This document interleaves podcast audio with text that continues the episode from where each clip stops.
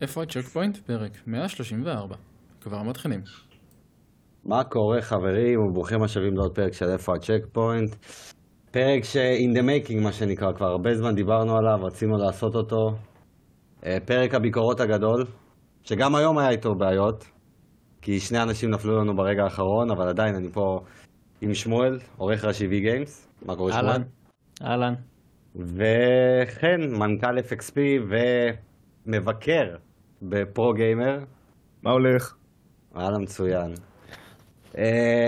בגדול, זה פרק כבר דיברנו קצת לפני, אבל שאנשים יבינו בבית, על איך אנחנו מבקרים משחקים, בעיקר שניכם, אני פחות מבקר, אבל אני כן, כצרכן ביקורות, פלוס הדברים הקטנים שאני עושה פה ומשתתף אצל אחרים, אני אדבר על זה. איך מבקרים, איך לעבוד מול מפיצות, מה אומרים על ציונים, מה המספרים אומרים, ובגדול איך אנחנו בוחרים לדרג כל משחק, כי כל אחד מסתכל על זה בצורה אחרת. אנחנו ניגע בזה הכל היום. אלי לא פה איתנו היום, אלי קצת לא מרגיש טוב, אז אלי אנחנו מוסרים לך בריאות. וואה שלמה. כן, זה גם עכשיו בדיוק נזכרתי שהייתי צריך לעשות את פינת היו לא, אני אנסה לחשוב על משהו ברגע האחרון, אולי לכם יש רעיון. וזהו. והיום יש משחק של נבחרת ישראל, בזמן שאנחנו מקליטים, אז נאחל בהצלחה בקמפיין החדש של נבחרת ישראל. נגד קוסובו. כן. האמת שקצת פוליטיקה בקטנה אני חייב, היום מפחיד אותי רצח המשחק הזה עם כל מה שקורה במדינה, כי אתה יודע, הפגנות בתל אביב היום בסי, ומשחק שנבחרת עם 30,000 איש בבלומפילד, אנשים יצאו עצבנים מהמשחק עם נפסי, אני קצת מפחיד אותי היום הזה, אני מקווה שהכל יהיה בסדר. אתם כבר תשמעו את זה אחרי המשחק, אז נקווה, כן. לא, אני פשוט לא יודע, הסיטואציה לא כיפית במדינה. לא, לא. כולם התבאסו שישראל מפסידה, ואז... זהו, זה הפחד שלי, חלילה נפסיד היום לקוסובו. אז יצאו להפסיד נגד נבחרת ישראל. לא, תחשוב פתאום פקקים, טירוף של החיים, פקקים, אנשים עצבנים מהמשחק, והקלאש הזה של אוהדי כדורגל עם מפגינים, לא עובד טוב. אבל זה נושא אחר. ויאללה, בוא נתחיל פינת איפה הצ'קפוינט. אני רוצה פעם להתחיל, כי יש לי הרבה דברים, והדבר האחרון שאני אסיים איתו מתקשר לשניכם, אז אתם ישר תמשיכו ממנו. אז אני אתחיל עם... סיימתי את Final Fantasy 7 יופי, אני לא יודע מה השם של אינטגרייט, נראה לי. כן, יופי, בקיצור. ושמעו, אני אהבתי עליו. אני ממש אהבתי על ה... אני לא יודע אם קורא לזה משחק, אני קורא לזה משחק כי סיימתי את 7 עוד מזמן, והגעתי לזה כמשחק קטן, זה DLC, אבל... שמעו, אני ממש כאילו... בוא תסביר למי שלא מיודע מה זה המשחק הזה. המשחק במרכאות. אז יפה, אז יש את Final Fantasy 7 רימייק שיצא, כולנו מכירים, כולנו יודעים מה זה. אוקיי.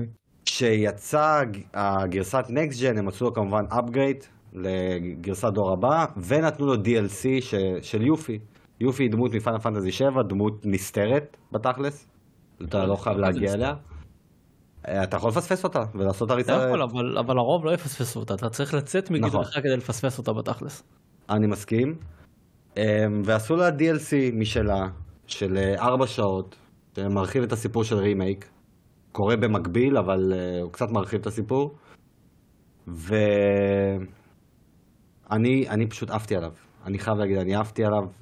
היה לי כל כך כיף, בשתי ישיבות סיימתי אותו, קצר ולעניין. שאני גם די בטוח שזה חלק מהסיבות שכל כך נהניתי ממנו, כי הוא קצר. הצחיק אותי מאוד שגם משחק של 4 שעות, היפנים לא ויתרו על מגדל האופל, כמו שאנחנו קוראים לזה, וגם פה יש מגדל האופל של הקרב סימולציה הזה. כן, אתה אומר ב-DLC של 4 שעות, גם פה אתם שמים לי מגדל האופל, אז כן. יש לו את אותם הבעיות שיש ב-7. כל מי שלא אהב את 7, הוא לא יאהב גם את הקטע הזה. אותו דבר, צריך את הפיקסל המדויק לעמוד עליו כדי לטפס על סולם. כדי לעמוד על, לקפוץ מעל אבן, כל הדברים האלה נשאר. ההומור היפני, מי שאהב ימשיך לאהוב, מי שלא, לא. הדבר היחידי שאני אגיד לרעתו זה שהוא בחיים לא שווה $20. הדבר הזה לא שווה $20, צר לי. לא באורך שהוא נותן, למרות שהוא מפוצץ בתוכן, ואני עשיתי את כל המיני גיימס שמצאו אותם בצורה אדירה. ממש הפתיע אותי. יש שם את המשחק שהיה גם בשבע המקורי של ה... כמו טאוור דיפנס, נכון? שמוע, זה טאוור דיפנס בתכלס. אתה מדבר על מה שהיה במקורי או מה שהיה באינטגרייט? אינטגרייט הפך את זה יותר אקשני, אבל במקור כאילו איך ניכר קטגוריה הזאת של הסוג משחק הזה, המיני גיים? טאוור דיפנס, לך על זה. אני קורא לכל דבר כזה טאוור דיפנס, גם מה שהיה באסאסינס קריד בראדרהוד. טאוור דיפנס זה כל דבר בעניין. לא בבראדרהוד, ברבליישן, וסנאתי את זה. ברבליישן, נכון, נכון. וסנאתי את זה. אבל הקטע זה שאני בדרך כלל לא אוהב את המיני גיימס במשחקים, כמו באסאסינס קריד, בוויץ' אני פחות אוהב, כאילו, אני תמיד, אתה יודע, מכריחים אותך פעם אחת, גם פעם אחת, זה 9 משחק קלפים. אני לא אוהב את זה, וגם... זה out of the loop. כן, כן, אתה מבין? עכשיו, הכריחו אותי את זה, ואמרתי, יאללה, אני אעשה, והתאהבתי, ועשיתי את כל 7 קרבות. כאילו, זה הפתיע אותי ממש. אני חיפשתי את הקרבות האלה, אבל שוב, אני אחזור לדבר המרכזי, הוא לא שווה $20, אם יש לכם אותו במנוי, תשחקו, הוא מאסט. אם אין לכם, תחכו למבצע של $10, כי לדעתי, זה לא שווה את ה-20. אז זה מהצד הזה. אתה יודע מה, אני כן אשאל פה את שמואל, כי אלי שאל אותי את זה. הדמות שנלווית אליך, נכון? סונן. אני, אלי אומר לי, תגיד, לא הפריע לך שאתה לא משחק איתו, ואני כאילו אפילו לא לקחתי אותו כאופציית משחק. אתה כאילו... למה לא? למה כן? כי במשחק המקורי כל חברי הפארטי היו כאילו שחקים. נכון, אבל לא יודע. הם לקחו לך פיצ'ר. אני לא חשבתי על זה אפילו באותו נקודת זמן, ואז שהוא אמר את זה, אמרתי, לא יודע, לי אישית זה לא הפריע, אבל... אתה... לא יודע. זה סתם היה מוזר. תשמע, אני אגיד לך את האמת, כל הדבר הזה התרכז ביופי, אז כאילו... כן, זה מה שאני אומר, בסדר, זה לא מפריע. מצד שני, זה כן הרגיש כאילו לוקחים לך פיצ'ר, אז מה עשינו בזה? יש בזה משהו. סבבה, אז זה פיינל פנטזי 7 יופי. צ'יה, או פאצ'יה. כל אחד שיקרא זה איך שהוא רוצה. תחייה, אחי, תחייה. תחייה, כן. תשמעו, זה אחד המשחקים הכי מוזרים שאני... הפעלתי בזמן האחרון, אני לא יודע מה להגיד, אבל פשוט, אני שם בצד את הקטע הזה של 30 FPS, 60 FPS, מייקי היה צריך לדבר על זה, הוא לא פה, זה פחות מעניין אותי, אני מדבר על התוכן, ואיזה תוכן מוזר, תקשיבו, אני קודם כל לא מצליח להישאר במשחק הזה יותר מחצי שעה ברצף, לא מצליח, אין, יוצא לי חשק לחיות, אין, אחי, לא מצליח, אני מסייג בו, ואני לא יודע איך להסביר את זה, אני תחושה מבפנים כזאת של אין, רע לי, לא כיף לי בדבר הזה. אני לא... תקשיב, הוא לא מובן, אני משחק את הסקשן הראשון. שיחקתם בו פה? לא. לא, אני אבל ראיתי סרטונים עליו, והוא נראה כאילו כמו אנימה, סלייס אוף לייף כזה, הסטילה, כאילו ככה, שחפשו אותי. לא, אבל זה משחק עולם פתוח. כן, לא שיחקתי, אין לי מושג מה הולך שם, אבל בהתרשמות מהעין, הוא לא נראה תמיד מלהיב. אז אותי הוא כן אליב, כי אמרתי זה שהוא משחק פודקאסטים כזה, זלדאי, אתה יודע, אתה בא לעולם, יאללה, זורקים אותך לעולם, תעשה כאוס. אבל הפתיחה שלו היא הרבה יותר ליניארית ממה שהוא אמור להיות. אוקיי. היא לא עשויה מספיק טוב, כי בהתחלה יש לך קטע שאתה הולך לאבא שלך שם משהו, לפני שחוטפים אותו, ספוילר, ואז כאילו, יעני נפתח המשחק. וכאילו, פתאום יש לך אנסמבל מוזיקלי, אני לא צריך איתכם, קטע של 3 דקות, שאתה שומע שיר, ואתה צריך ללחוץ על ריבוע מתי שהם מבקשים ממך, כדי שיקוששו בעלים לעשות מוזיקה. וזה 3 דקות. שיר של 3 דקות, ואתה יכול, אתה לא יכול לדלג עליו, אבל אתה יכול לשים על מצב אוטומטי, ושזה יעשה את זה, בשבילך. זה כאילו הכי מטומטם שיש. ואז אתה מגיע לאזור חדש. וזה ככה נמשך? כן, 3 דקות. ואז זה מגיע לאזור חדש, יש לך שם לאסוף 2 פנינות בים, ואז שוב פעם אנסמבל מוזיקלי, הפעם אתה יותר אינטראקטיבי, כי יש לך גיטרה כמו בדלה שפה, שאתה צריך לנגן תווים, אבל זה שוב פעם 3 דקות. אמרתי, אין לי כוח, הפעם שעשה את זה אוטומטי. ואז זה כבר מביא אותך לאזור כזה, כבר מתחיל להיפתח, אבל שוב, לא ברור, לא מצליח להיות ביותר מחצי שעה. משהו בו מוזר. אני לא הולך למחוק אותו עדיין, אבל אני חייב להגיד שכאילו, בחירה טובה לתת אותו בחינם במנוי, אבל משחק מאוד מאוד מוזר. אתה אומר שסוני עשו בשכל. כן, סוני עשו בשכל. לא, יותר נכון, החברה השנייה עשתה בשכל. כי הדבר הזה לא ימחור מנויים. אבל החברה השנייה הכניסה כסף מראש. כן. אני אוהב את זה דווקא. אני אוהב את הגישה הזאת של סוני, גם מייקרוסופט, לתת במנוי משחקים שביום רגיל לא צחק בהם, לא תקנה אותם. אבל דווקא כי הם במנוי, אתה אומר בוא תנסה, ויכול להיות שתופתע לטובה. מה, היה לי איזו שיחה ארוכה עם אדם, אז אני רוצה לעשות איזה פרק, אתה יודע מה? אני רוצה לעשות פרק, כי היה לנו דיון על זה, על האם באמת... כי אתה תפעיל את המשחקים האלה, סבבה? אתה תדפדף כמו בנטפליקס, אתה תמצא משהו, תגיד, מעניין, בוא נפעיל, לא הייתי קונה. אתה תישאר בפנים, זאת השאלה. כמה אתה באמת תישאר? אז בסוף המשחק צריך להיות מספיק טוב כדי שתישאר. זה שהוא במנוי זה לא באמת... השאלה אם זה באמת עוזר לו להיות במנוי. וזה זה נושא לפרק. זה נושא לפרק, אבל בגדול אני חושב שכן. לא כלכלית, זה עוזר למשחק מבחינת... לא, לדעתי מבחינת המשחק, המיתוג שלו, זה עוזר לו. לדעתי ההחלטה של שואו יושידה, שהיה אחראי על הסקשן הזה של אינדיז בסוני, לתת למשחקים האלה במה בדמות המנוי, זאת החלטה מצוינת. לאו דווקא מההיבט של המחיר, מההיבט של המחירות, מההיבט שאתה תיתן לו צ'אנס למשחק שאתה ביום אחר בחיים לא היית משלם עליו, גם אם זה עולה $10. אבל עצם זה שהוא במנוי, אתה משחק בו, אתה נהנה, ואז אתה רוצה לקנות אותו. זה נכון, אבל לא, אתה לא תקנה אותו. אני לא סתם הזכרתי את Fall Guys קודם. Fall Guys הייתה דוגמה מאוד טובה למשחק שהצליח מאוד. ורוקט ליג. לא, רוקט ליג היה בתשלום, מלא שנים. לא, הוא יצא פלייסטיישן פלוס בהשקה שלו, ישירות לפלוס. אבל זה לא משנה, רוב הבייסליין שלו היה על PC. אוקיי. צדק. וגם זה שונה לגמרי עם רוקט ליג, כי היה לו היסטוריה לפני, והיה לו קהילה לפני, ואז כאילו היה את השם הממש ארוך הזה, סופרסוניק אקרובטיק רוקט פאוורד באטל קארס, זה היה כאילו משחק לפני, ואז כאילו הקהילה שהמשיכה, אבל פול גייז זה דוגמה מצוינת, כי המשחק הגיע בחינם למנוי, ובפי-סי הוא היה בתשלום, אני חושב $20, או משהו בסגנון, ואתה ראית שפשוט יש המון המון המון המון שחקנים על הפלייסטיישן שמשחקים בו ועושים סטרימינג ומדברים עם חברים שלהם על המשחק הזה, ואז אתה מגיע ל-PC ואתה אומר לעצמך, וואלה, גם אני רוצה לנסות את הדבר הזה. אז אנשים גם קנו על ה-PC, לא באותם כמויות ולא באותם שחקנים שיש על הפלייסטיישן, אבל הנטו, הדבר הקטן הזה של לבוא ולהביא את זה בחינם לאנשים כדי להפיץ את המותג שלך לראשונה, זה עשה את העבודה מבחינתם. אז תחייה אותו דבר, אני מניח. אנחנו נעשה מזה פרק, כי גם מעניין אותי ההבדלים בין משחקי חודש בפלוס, שאתה חייב לאסוף אותם, ואז יש לך איזשהו אינסנטיב, לבין משחק שנמצא במנוי, ואתה יכול לחכות איתו אם זה משפיע. אנחנו נעשה על זה באמת פרק, אבל תחייה, אני אגיד לכם, כאילו, הוא במנוי, תפעילו, אבל אני לא יודע מה להגיד עליו. אתה הולך לסיים אותו? אני לא יודע. כרגע הוא מונע ממני. עד כדי כך? כן, אחי. אני לא זוכר מתי פעם האחרונה היה לי משחק שאני משחק בו, ואחרי חצי שעה בא לי לצאת ממנו. אני לא זוכר מתי פעם האחרונה קרה לי משחק דבר כזה. באמת שלא. יגאל, אני רק אגיד לך שלפרק של הבדלים בין המנויים האלה, אתה צריך גם את דימה.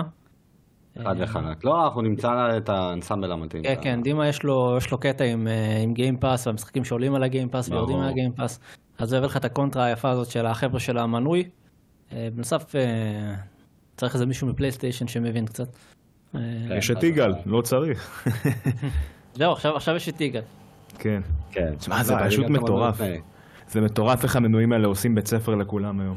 כן, ממש. אני אמשיך לגוסווייר, שאני אדבר עליו ממש בקצרה. גוסווייר טוקיו, או טוקיו גוסווייר, אני כל הזמן מתבלבל. כל עוד לא קראתי את טוקיו גול, הכל טוב. אני רק רוצה להגיד דבר אחד, אני לא מבין למה המשחק הזה הוא נקסט ג'ן. אני באמת, אני לא מבין... בגלל האפקטים של הג'וטסו. לא, זה מה שרציתי להגיד. ההבדל היחיד שראיתי, כי יש לו שני מודים, פרפורמנס ורזולושן, או מה שזה לא יהיה, איך שהם לא קראו לזה שם.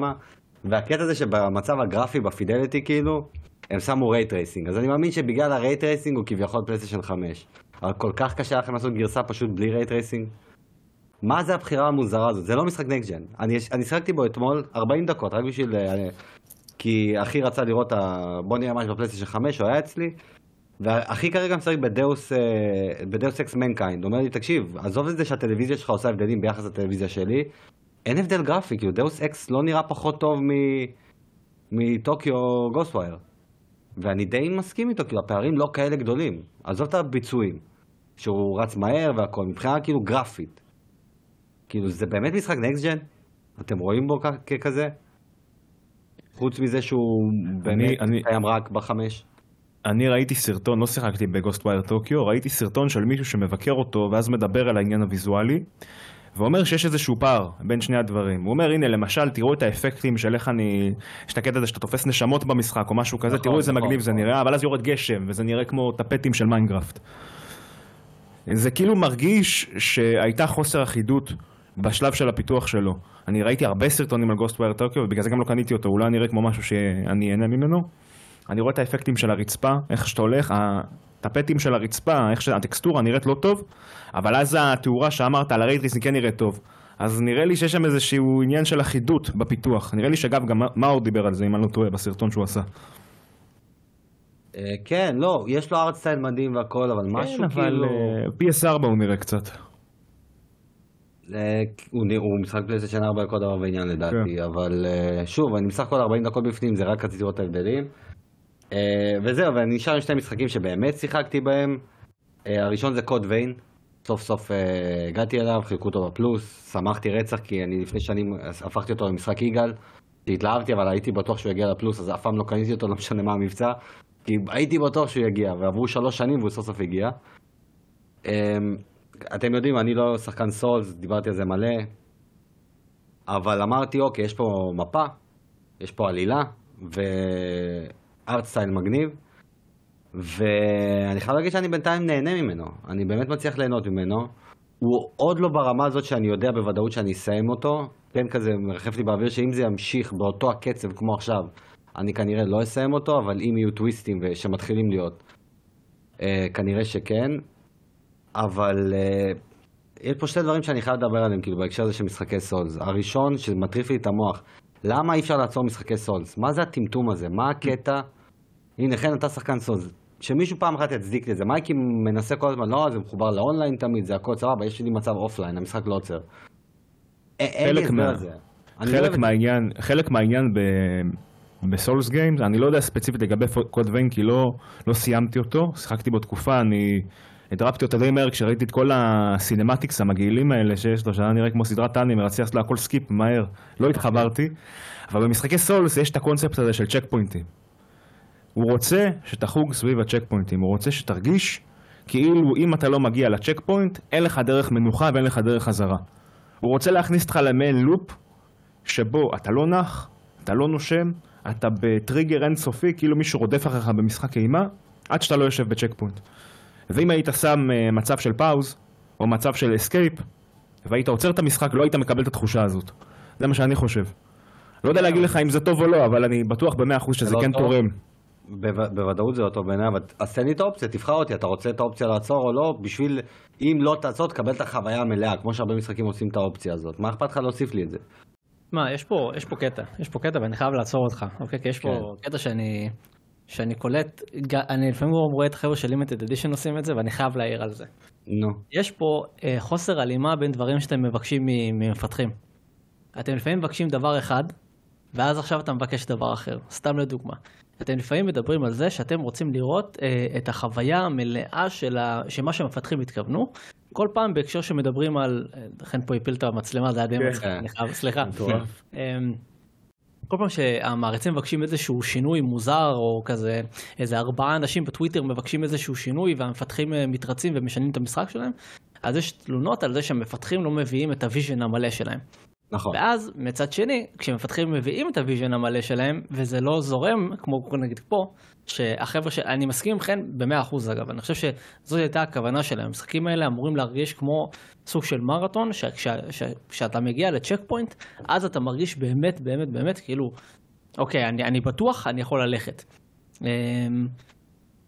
אז אני חושב שזה היה הוויז'ן המלא שלהם, ואני חושב שאנחנו צריכים רגע לתת להם לעשות אותו. אני לא חושב, אני חושב שהם היו מוסיפים איזושהי אופציה, סליחה, של פאוז, או של לעצור את המשחק, או שמשהו בסגנון, זה לא היה סולס. אוקיי, זה היה עדיין מצליח, אבל לא כמו שזה הצליח היום. כאילו, יש משהו בתחושה הזאת שזה נותן לך, תחושת סיפוק הזאת ששרדתי, שאי אפשר לעשות לה רפליקציה. הסנסור וקומפלישמנט הוא מטורף, וגם אתה צריך לקחת בחשבון ניגל שזה משחק שאתה צריך להיות בו מפוקס ברמות, אתה צריך להיות בריכוז מלא, ובדרך כלל כשאתה רוצה לעצור משחק אתה לא בפוקוס, אתה לא בריכוז. יכול להיות שלזה הם התכוונו כשהם אמרו לך על סוגיית הפוקוס. זה משחק שאתה חייב להיות בו ב100%, זה כמו רומן, אתה לא יכול לרדת ממנו. אבל זה לא ממדר הרבה מהקהל, קהל צעיר יותר שפתאום ההורים יכולים לקרוא להם, או קהל בוגר יותר עם ילדים ש... כאילו זה לא כן. שעושה מידור לקהל הזה? כן, חד משמעית. בשביל זה יש גם את Elden Ring, ואני גם חושב שהם רצו את המידור הזה. הם אומרים, אם אתה לא מחויב אליי 100%, אם אתה לא יודע להתעסק רק בי, תמות. תמות, שירגו אותך. אתה חושב שזה בגישת כזאת, כאילו זה הנישה שלי, תתמודדו? כן, הם עשו את זה במשך 4 משחקים, לדעתי 5 אפילו, 3, דארק סולס, בלאדבורן ודימן סולס. וזה עבד להם. כן, אבל גם משחקי סולס אחרים לא של פורם סופטוור, הם גם עושים את זה. נכון.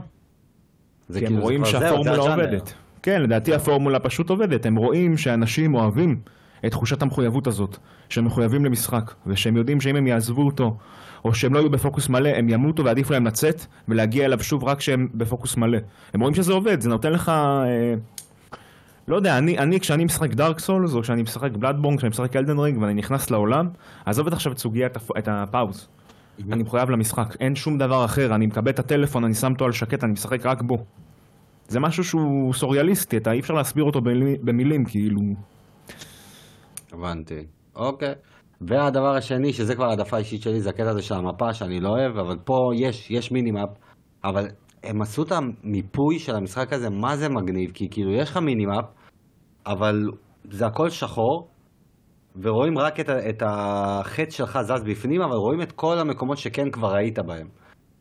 ואז יש לך באזור שאתה נמצא בו כל מיני פרחים סודיים כאלה, פרח שאתה מוצא, והוא נותן לך כל האזור שהיית בו, הופך את זה למפה אמיתית.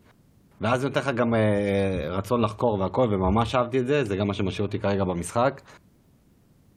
אבל שוב, סך הכל Code Vein חוויה בינתיים טובה, חיובית. הקומבט זה אף פעם לא מה שבאמת הפריע לי בסולס, כאילו כן, איטי לי מדי, פה הקומבט הרבה יותר מהיר, זה עדיין משחק אנימה, וכשאתה בוחר את הנשקים של היד אחת, אתה הרבה יותר מהיר והכל, בינתיים מגניב לי, אני חייב להגיד שכאילו מי שלא אוהב סולס, אבל בא לו סולס קצת שונה, אבל כן, לטעום מהפורמולה הזאת, אז כאילו יכול לנסות אותו. והאחרון שמשם אתם תמשיכו, כי כולנו פה שיחקנו בו, זה הבטא של דיאבלו. אני גם פעלתי חכם, אני הורדתי אותו כבר ביום חמישי, אבל ידעתי שאתמול הולך להיות עמוס בשבע בערב שהוא נפתח, אמרתי אני אחכה לשבת בבוקר, ובאמת בשבת בבוקר היום הפעלתי אותו, תוך דקה נכנסתי לבפנים, לא הייתי צריך לחכות, כלום. נתתי אליו איזה 3 שעות, תשמעו, איזה חוויה טובה. אני כל כך נהניתי ממנו, אני גם שחקן דיאבלו, אני מת על דיאבלו, אני אוהב את הקונספט. מייקי עכשיו מתחרפן שהוא מקשיב לנו, אבל זה מיינלס פאן, אתה לא עושה כלום חוץ מלהחזיק איקס והוא תוקף לבד. מייקי זה קלאסי סטופ האבינג פאן, הוא יודע שאני חושב עליו על זה. רגע, מה זאת אומרת? רגע, אני חייב שתפרט על זה. מייקי, תשמע, אני אגיד לך ככה, אנחנו דיברנו כבר בקבוצות ובדיסקורד על הבטא של דיאבלו. אוקיי. ואני נגיד, אני אקח את זה ממך, סבבה? אני כבר אעבור אליי, בסדר? כן, זה מה שרציתי. אז אני גם שיחקתי בבית המקורית, שיחקתי. זאת אומרת, מה זה בבית המקורית? זה שהיה לפני כמה שבוע. הקלוס, לא? כן, של הפרי-אורדר, בדיוק. חן, גם אתה קיבלת קוד?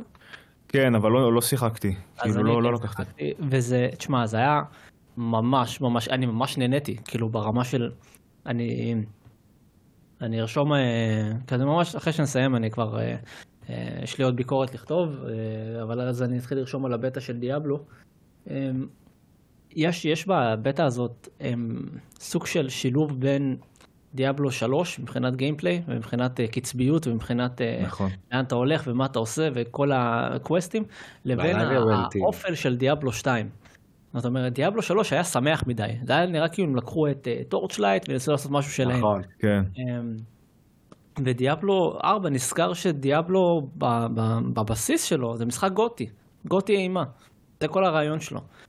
ואני נהנה, אני ממש נהנה. אוקיי, אני נהנה מהסיפורים, אני נהנה מהקווסטים, אני נהנה מאיך שהעולם נראה ומרגיש. העולם מרגיש אפל כזה, אפל מלח אפילו, כן.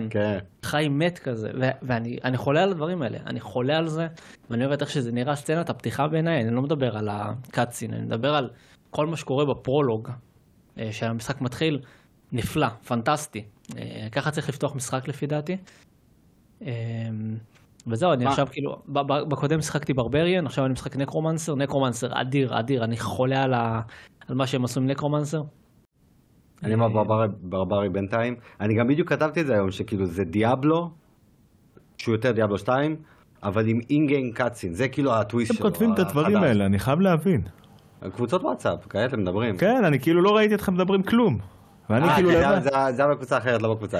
כן, ואני כאילו אומר לעצמה, אני היחיד שמשחק בבטא? לא, אנחנו על זה מהבוקר. כן. תשמע, הוא טוב, הוא עשוי טוב, אהבתי איזשהו... כן, תקשיב, היה לי באג אחד.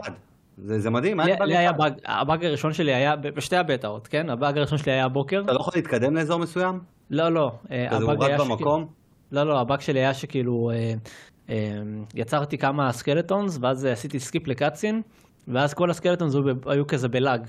אז לא אחריי בלאג, לא הלכו באנימציה יפה, וברגע שהשתגרתי חזרה לעיר, לקיופישד, אז הוא אמר סבבה. חזרנו לרגיל. זה היה הבאג הראשון שחוויתי. מה, אני אהבתי עליו. אין משהו, זה דיאבלו. מי שאוהב דיאבלו יאהב את המשחק הזה, אין פה חוכמות, אין פה כלום. קהל חדש, חבל שמייקי לא פה כדי לתחון את המשחק הזה עם הדברים שלו, אבל הוא חוויה, הוא שואב, לא בא לי לעזוב אותו.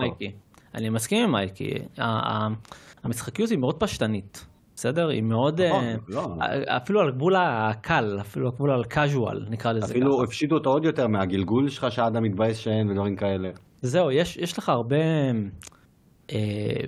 בוא נגיד, הפעמים היחידות שהתקשיתי היו בבוסים. אוקיי, היו בוסים שבאמת קראו אותי בדרגה יותר קשה, נדבר על אחרי אדוונצ'ר יש עוד משהו, ואז זה שהארדקור לא רציתי, אין לי כוח לפרמדף, אם זה לא פייר אמבלם אני לא רוצה פרמדף, וכאילו רק בוסים בתכלס התקשיתי, אבל נגיד לא יודע, הנקרומנסר זה פשוט, יש כל מיני אינטריגות קלות כאלה של איך אתה משחק את הנקרומנסר, אני משחק עם בלאד בעיקר, אז אני כאילו מוציא דם מהאנשים ומרפא את עצמי ככה ומוציא את הסקלטונס. תשמע, זה ענק. המשחקיות פשטנית, העלות הוא יחסית פשטני, למרות שאני לא מסכים עם זה, כאילו מה שמייקי אומר. אני לא מסכים עם זה, אני חושב שיש שם הרבה מאוד אינטריגות קלות כאלה שאני צריך לשנות לפעמים את הנשק כדי להתמודד עם בוס מסוים או להתמודד עם רבים מסוימים. אני אגיד לך מה לא אהבתי אבל. מה? הסקילטרי שלו, הוא יותר מדי מסובך. הוא מסובך, הוא גדול מדי, הוא לא נותן לך למקסס, זה מפריע לי. שתבין, כן, ברמה שהיה עכשיו שעליתי שתי רמות ואמרתי, אני לא רוצה להתעסק בזה, עזוב, עליתי רמות, אין לי כוח. כאב ראש. אתה מעלה שתי נקודות בסקשן הראשון, ואז יפתח הסקשן נוסעת ועוד, עזוב. לא, לא, אין לי ממש שזה לטפל בזה, וכאילו, אני מופתע שהם לא עשו את זה פשוט, כי זה tried and true, נקרא לזה ככה. פשוט תפצלו את זה. הרי לכל דמות... לכל נשק גם. לא, לא, לכל דמות יש לה סגנון. לכל דמות. אוקיי? אם אתה קוסם נגיד, אז אתה יכול ללכת על אש, אתה יכול ללכת על ברקים, אתה יכול ללכת על whatever. אם אתה נקרומנסר, יש לך את הריפ, יש לך את הבלוד, ויש לך את הנקרו, לפוצץ קורפסס, להעלות דברים, דברים כאלה. אז פשוט, במקום לעשות עץ מטורף כזה, עם כל מיני הסתעפויות וסיבוכים, תנו לי טבלה עם 3 פורמטים, תנו לי למקסם מה שאני רוצה. כן, נו, אל תפילו את הכל בבת אחת. בדיוק. קינגדום זווה מלור עשו את זה. לא נכון. באמת, כי אני חושב על סקילטרי טוב, קינגדום זווה מלור עולה לי ישר. כי זה משהו שמאפשר לך למקסם את מה שאתה רוצה. אוקיי? אבל אם אתה רוצה עכשיו לפצל, אתה יכול, אף אחד לא אומר לך אל תפצל. אז לא יודע, הסקילטרי מאוד מוזר. כן. גם זו בטא, ואנחנו רק מתרגלים למה שהם בונים פה. אם אתם רוצים להפיל עלינו, תעשו את זה לקראת הסוף, תוסיפו לי עוד אופציות. אני חייב להגיד משהו למשחק. אתם טענתם קודם שהאווירה היא דיאבלו וגותית, אני מסכים, אבל היא דווקא הפריע שהעולם ריקני. העולם מרגיש לי קצת ריקני. האווירה אומנם היא טובה, אבל העולם לא מספיק אינטראקטיב. מה זאת אומרת? אני כאילו, אני מסתובב בעולם, אני מסתובב עם אני שחקתי עם הדרואיד. אז אני מסתובב איתו, ואני לא מרגיש שיש לי הרבה אינטראקציה עם מה שקורה מסביב. אמרת קודם שמי שאוהב דיאבלו 3 יאהב אותו, אני חושב שכן, אבל גם מהסיבה הזאת, אני גם חשבתי שהוא קצת ריקני ביחס לתקופה, אבל המשחקים שיצאו. אז אני דווקא לא מסכים. אני חושב שבניגוד לדיאבלו 3, שמו שם הרבה יותר דברים בתוך העולם, כל מיני איבנטים קטנים כאלה, סתם לדוגמה, יש לך את הלייב איבנטים. זהו, אני לדוגמה, היום ממש לפני שבאתי, סתם הסתובבתי בעולם בדרך למשימה אחרת, פתאום אני קולט כזה 3 קרקרות, בערך כשאני נכנס לקרקרות האלה, נפתח לי לייב איבנט, אני צריך להציל את החבר'ה בקרקרות, ואני מקבל בונוס על זה שהצלתי את כולם. אוקיי, אם הצלתי את כולם ואף אחד לא מת, אני מקבל בונוס. ויש כל מיני כאלה משימות קטנות כאלה בעולם, מיני גיימס, מיני משימות, מיני גיימס, באתי לומר. מיני משימות שאתה מוצא בעולם, אז אני לא מסכים שהעולם ריק, אני חושב שהם הגדילו את העולם מדיאבלו 3, אבל כדי להיפטר מהבעיית ריקנות, פה אני מסכים איתך, דיאבלו 3 למי ששיחק, בין דאנג'ן לדאנג'ן יש מעט מאוד דברים, יש לך כאילו באצ'ס של אויבים וזהו. ואני חושב שפה הם עשו עבודה קצת יותר טובה עם דברים שיכולים לקרות בתוך העולם. כלומר, נתקלתי בכמה משימות שהתחילו ספונטנית, אנשים שדיברתי איתם באופן ספונטני בעולם, שהתחילו לי משימה שונה לחלוטין. היה משימה אחת בבטא הקודמת, שמצאתי חפץ בדרך על קופה, אוקיי? ואז התחילה לי משימה, אוקיי? של לאסוף נשמות מכל מיני אויבים באזור. אז... אז כן, אני מרגיש שיש דווקא דברים בעולם שאתה יכול לעשות. יכול להיות שאני מגיע מהפרספקטיבה של שחקן סולס, שכל פעם רואה פינות ומנסה לחפש בהם דברים, ואז אין לו. אבל אוקיי, יכול להיות שזה יש פרספקטיבה. אני אבל מאוד נהנה. אני חייב להגיד שחוץ מאיך שנראה הדרואיד, אני אוהב שם הכל. הוויזואליות, האווירה, הוא מרגיש טוב, הקומבט מספק, עיצוב המפה מעולה. אני עף, ואני שמח שהמשחק הזה מצליח, כי הייתה לי תחושה כזאת שאם הוא לא יעבוד טוב, אנחנו לא נראה דיאבלו הרבה זמן. לא, זה אחלה. אחד החיים מורטלס. מי ממשיך עם איפה הצ'קפוינט שלו? תשניכם מדיאבלו. אני ממשיך, אני לקחתי לך את השרביט, אז אני אמשיך מהצד שלי. רזדנט איבל 4, קניתי את גרסת המחשב משתי סיבות. אחד זה כי רציתי להוסיף לביקורות שלנו ב-V Games גם את איך גרסת ה-PC עובדת. וסטים דק, זאת הסיבה השנייה. אני רואה אותו, אתה משחק בזה עכשיו תוך כדי שאתה מקליט איתנו. לא, איזה, הלוואי, הידיים שלי זה. ניסיתי לשחק דיאבלו קודם. אז זה, ראיתי שם. כן, אבל אני צריך להתעסק שם עם ההגדרות של הפרוטון כדי שזה יעבוד כמו שצריך. מישהו מכם משחק ב-RE 4? חן, מי יעשה אצלכם את הביקורת? אני לא חושב שעדיין יצא, אבל לי עוד לא יצא לשחק בו. RE 4 אמרת? RE 4. לא שיחקתי ב... עוד לא יצא לי. אני מת לשחק בו, אבל קניתי אותו כבר. בוא נראה באמת עם אלי. פשוט תענו. מה, אתה חושב שהוא טוב? אני חושב שהוא מעולה, לא טוב. נו, אז בוא תסביר למה. בוא נסביר למה. חן מהפודקאסט איפה הצ'קפוינט, בוא נסביר לך למה. בוא תסביר לי למה. קפקום ממצבת את עצמה, פשוט כמלכת הרימייקים, ואם עד 2019 היה לנו קרב בין בלו פוינט לבין קפקום במובן הזה, אני חושב שקפקום קצת פולינג ההד, אני לא יודע מה יש לבלו פוינט בקנה. נראה לי כבר משחק חדש שלהם, בואו נראה. מה, אני עדיין חולם על רימייק לבלאדבורן, כן? אם מישהו יעשה את זה... תן לי בלאדבורן 2 כבר, תן לי משהו. אני רוצה בלאדבורן ב-60 FPS, זה כל מה שאני רוצה, בסדר? אני כבר רגיל למשחקי סולס ב-60, אחרי דימון סולס ודארק סולס 3, אני רגיל כבר, אני רוצה את ה-60. חוויה אחרת. אבל תשמעו, מה שהם עשו עם הרימייק הזה, והם עשו בדיוק מה שרצינו עם הרימייק הזה. זאת אומרת, בדיוק כמו עם RE2, הם שינו את המשחק מספיק, ככה שהוא ירגיש כמו המשחק המקורי, רק חדש. למה אני מתכוון? סצנת הפתיחה לדוגמה, זו הדוגמה הכי טובה, סצנת הפתיחה. הם שינו את המפגש הראשון עם הוויליג'ר, ככה שיהיה לו אפקט קצת יותר דרמטי, שאתה מגלה שיש להם את הגידולים האלה ואת הטפיל.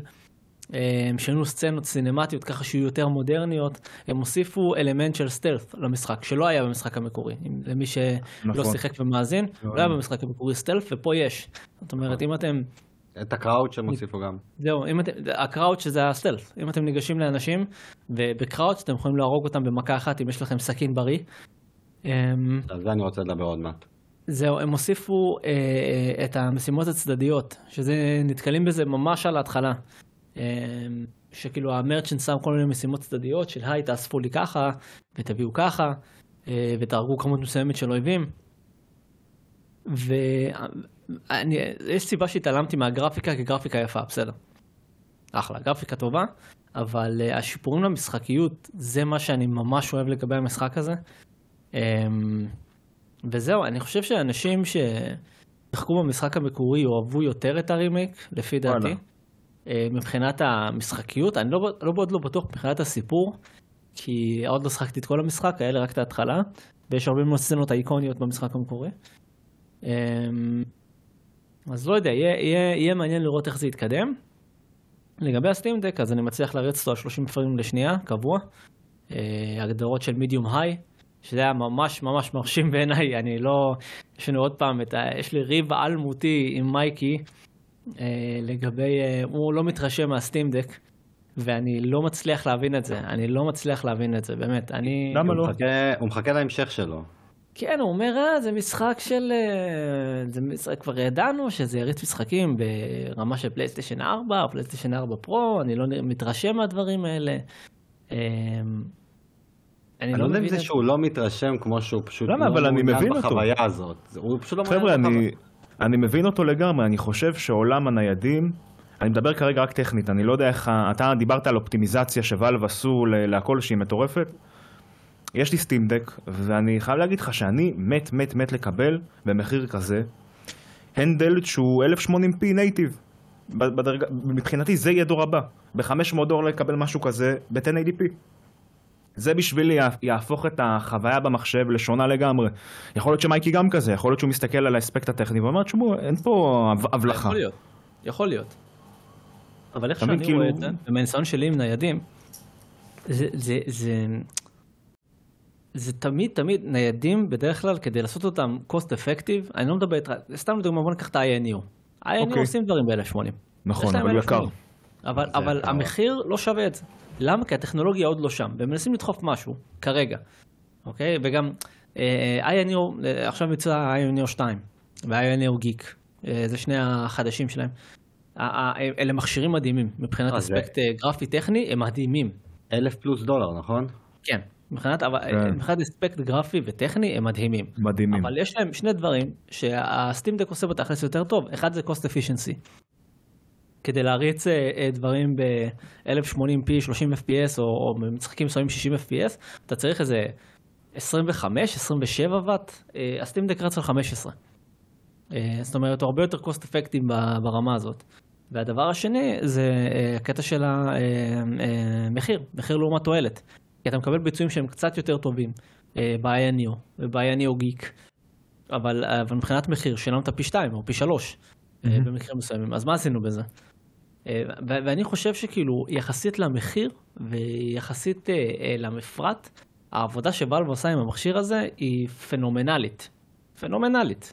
זאת אומרת, לבוא ולהריץ משחק שיצא אתמול, בהגדרות גבוהות, ברזולוציה הנייטיב של המכשיר הזה, ב-30 FPS נעול, אני מבחינתי, זה כל מה שרציתי. זה כל מה שרציתי מהמכשיר הזה. אז לא יודע, אני כאילו... אני די מואב בסטים דק, וזה רק מחזיר אותי לקטע של ה... אז זה גם עניין של צורך בסוף, צריך לא לשכוח. כן, אבל קצת מחזיר אותי לגרסת ה-PC, שהאופטימיזציה שלה מעולה. אופטימיזציה נהדרת. RE Engine, הוא מתחיל להילחם על הטופ שלי עם Fox Engine, מבחינת האופטימיזציה למחשב. זה בסה שהפוקס לא מנוצל כבר. קונאמי, עזוב, קונאמי. לא, איך שהם בנו אותו, עזוב. קצת קשה לי להתעצב. איפה הוא? בפרובולושן, לא? מתי הם משתמשים בו? אני באובר סטוריישן מלהתעצבן על קונאמי, עזוב. כן. לא, וגם זה לא, פרובולושן הם עברו לאנריל. לא, הם לא נורמליים, באמת. וואי, הפוקס אנג'ן היה מדהים. באמת, בפנטום? חבל לי על קוג'ימה, באמת. כאילו אופטימיזציה צי, היום נבנו משחקים ל-PS5 עליו. סוליד 5, וואו. היית מריץ אותו בדק על אולטרה, נראה לי. היית מריץ אותו על פאקינג מחשבון, היית מריץ מטל גיר סוליד 5. בו היה עובד. אז אריה 4, רזידנט איבל 4, משחק מעולה. לא הפריע לך שהקראוץ' נגיד, שאתה כבר הוסיפו את זה, שאתה יכול לרוץ עם הדמות, שאתה לא יכול לחוץ על עיגול והוא סוג של יחליק כזה, שהתנועה תהיה המשכית ברצף. כי היה לי סיטואציה שמשחקתי בדמו והתקהלו סביבי אנשים, רצתי, הוא בא לתת לי את הגרזן לראש, הייתי בטוח שאם אני רץ ולוחץ על עיגול, או שהוא יחליק קצת או שהוא יתקדם ואני אוכל להתחמק. קיבלתי פצצה לראש כאילו. כן, יש פרי אבל. שזה נתקע. נכון, וגם הסכין, שדיברת על הסכין כשהיא בריאה וכאילו... לא אהבתי את זה שכאילו, עכשיו תופסים אותי מאחורה, יש לי או ללחוץ XXXXX, או לתת קירה עם הסכין. אבל אז הסכין כאילו יש לה מד קולדאון כזה, כאילו למה יש לה סכין קולדאון? אם תופסים אותי מאחורה, תן לי להשתחרר עם הסכין, או שתתן לי לפחות... זהו, זה... אני לא אוהב את זה. יש פה אלמנט של בלנס בין מציאותי לבין משחקי. זה כמו אנשים שמבקשים AI יותר טוב במשחקים. אתם לא באמת רוצים AI יותר טוב במשחקים, אתם רוצים AI טיפש, שהולך בסיטואציות מסוימות, ואם אתם רוצים שהוא יהיה קצת יותר טוב, אז אתם מוסיפים כל מיני שישים לב לסאונד, אבל אתם לא רוצים AI יותר טוב, כי אחרת זה פשוט לא יהיה כיף. יתפסו אתכם כל חצי שנייה. אז אותו דבר כאן, אתה צריך כאילו לשמור על הסכין שלך, להזכיר לך שזה משחק שהוא סרווייבל, ולא סתם... שיש פה אלמנטים סרווייבל, כן. נכון, אני מסכים איתו. אני לא יודע איך זה עכשיו ברימייק, אבל זה תמיד שיקול. איך אתה בונה AI? אני חושב שנראה לי בפיר, הם ניסו לבנות AI מתוחכם כזה, נכון? היה איזה דיבור על AI מאוד מתוחכם. אני לא נהניתי. הפריעו לי, לא נתנו לי לשחק. אני חושב ש-AI טוב זה לא AI שהוא חכם, אלא AI שהוא ריספונסיבי. אם אתה הולך מתחת לשיחים, בשוחות, הוא פתאום שם לב לזה. זה לאו דווקא עושה אותו יותר מדויק. זה לדעתי החוכמה. נכון. אבל וואלה, מגניב, מגניב לשמוע שזה מה שאתם אומרים עליו. כמו ב-AC, שאנשים לפעמים מתלוננים על תראה איזה שבורים ה-AI, כאילו. אני עכשיו צריך לפרוץ למבצר, נגיד באסאסינס קריד ולהלה. אני לא רוצה שברגע שידעו שמישהו רוצה, אז יאללה, יזיקו את כולם, עכשיו זהו, מחכים לי. די, תנו לי כאילו לשחק. הם תשכחו. חן אמר את זה בצורה מדויקת, רספונסיבי. אתה רוצה שהוא יגיב אליך, אבל אתה לא רוצה שהוא יהיה חכם מדי כדי לתפוס אותך בכל חצי שנייה. יפה מאוד.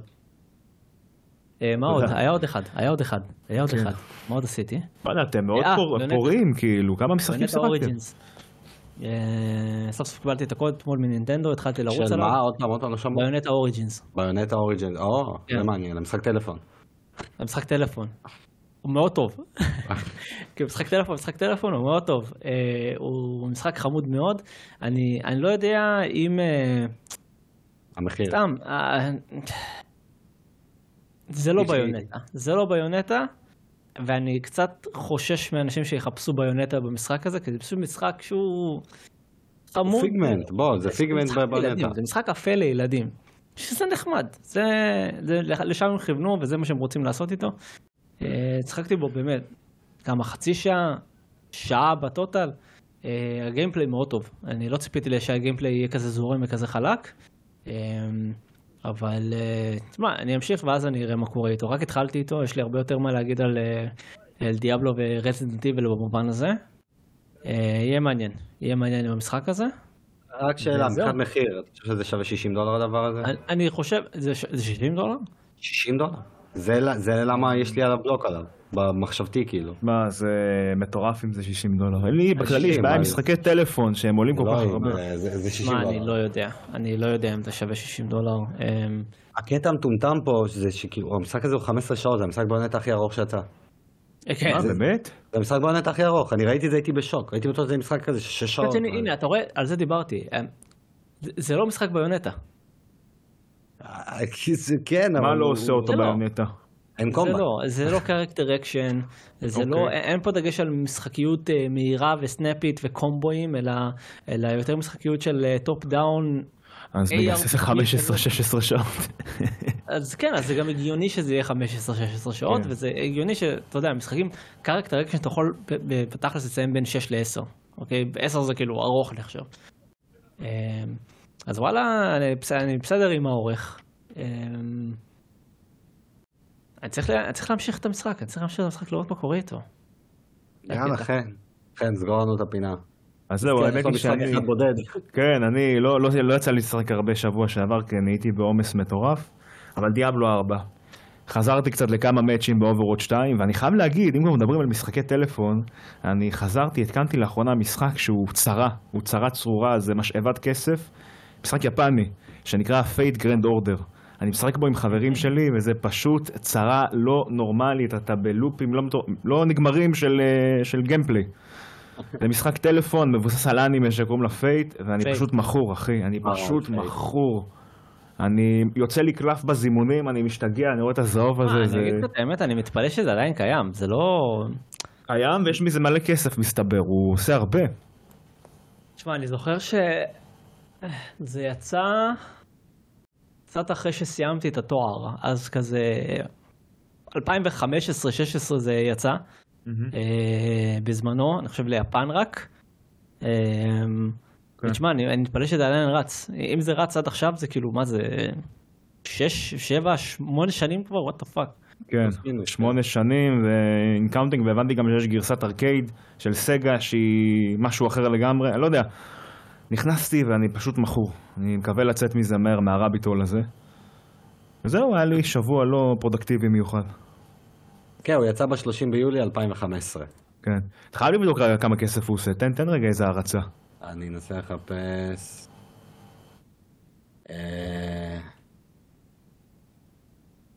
בוא נראה, revenue ב-2022 ביפן היה 31 מיליון US דולרס, אבל לקראת, בחודש אוגוסט הוא הצליח לעשות 63 מיליון. קיצור, הוא עושה פר חודש כזה, הוא עושה ארגזים. על מה אתה מדבר? אתה דעתי על הרווחים שלו בשנה ביפן, של גרנד אורדר. בין 2015 ל-2016 המשחק עשה 646 מיליון דולר. לא, יש פה חודשי כזה, זה פשוט נתן את החודשים. מה, זה לא נורמלי, זה לא נורמלי. בשנה הוא עשה $500 מיליון. אני גם חושב שסוני אחראית למשהו בהפצה שלו, כי נראה לי מפיצה אותו אניפלקס, אני כל פעם רואה בלוגויים. קיצר, עד לפני שנתיים, ביולי... הנה, מצאתי. המשחק עשה 5.4 מיליארד. רגע, הנה, יש פה... חייב להיות בטח מהפופולריים ביותר בעולם, לדעתי. הנה, שנייה, מצאתי פה כתבה, תקשיבו, הנה, פרנג...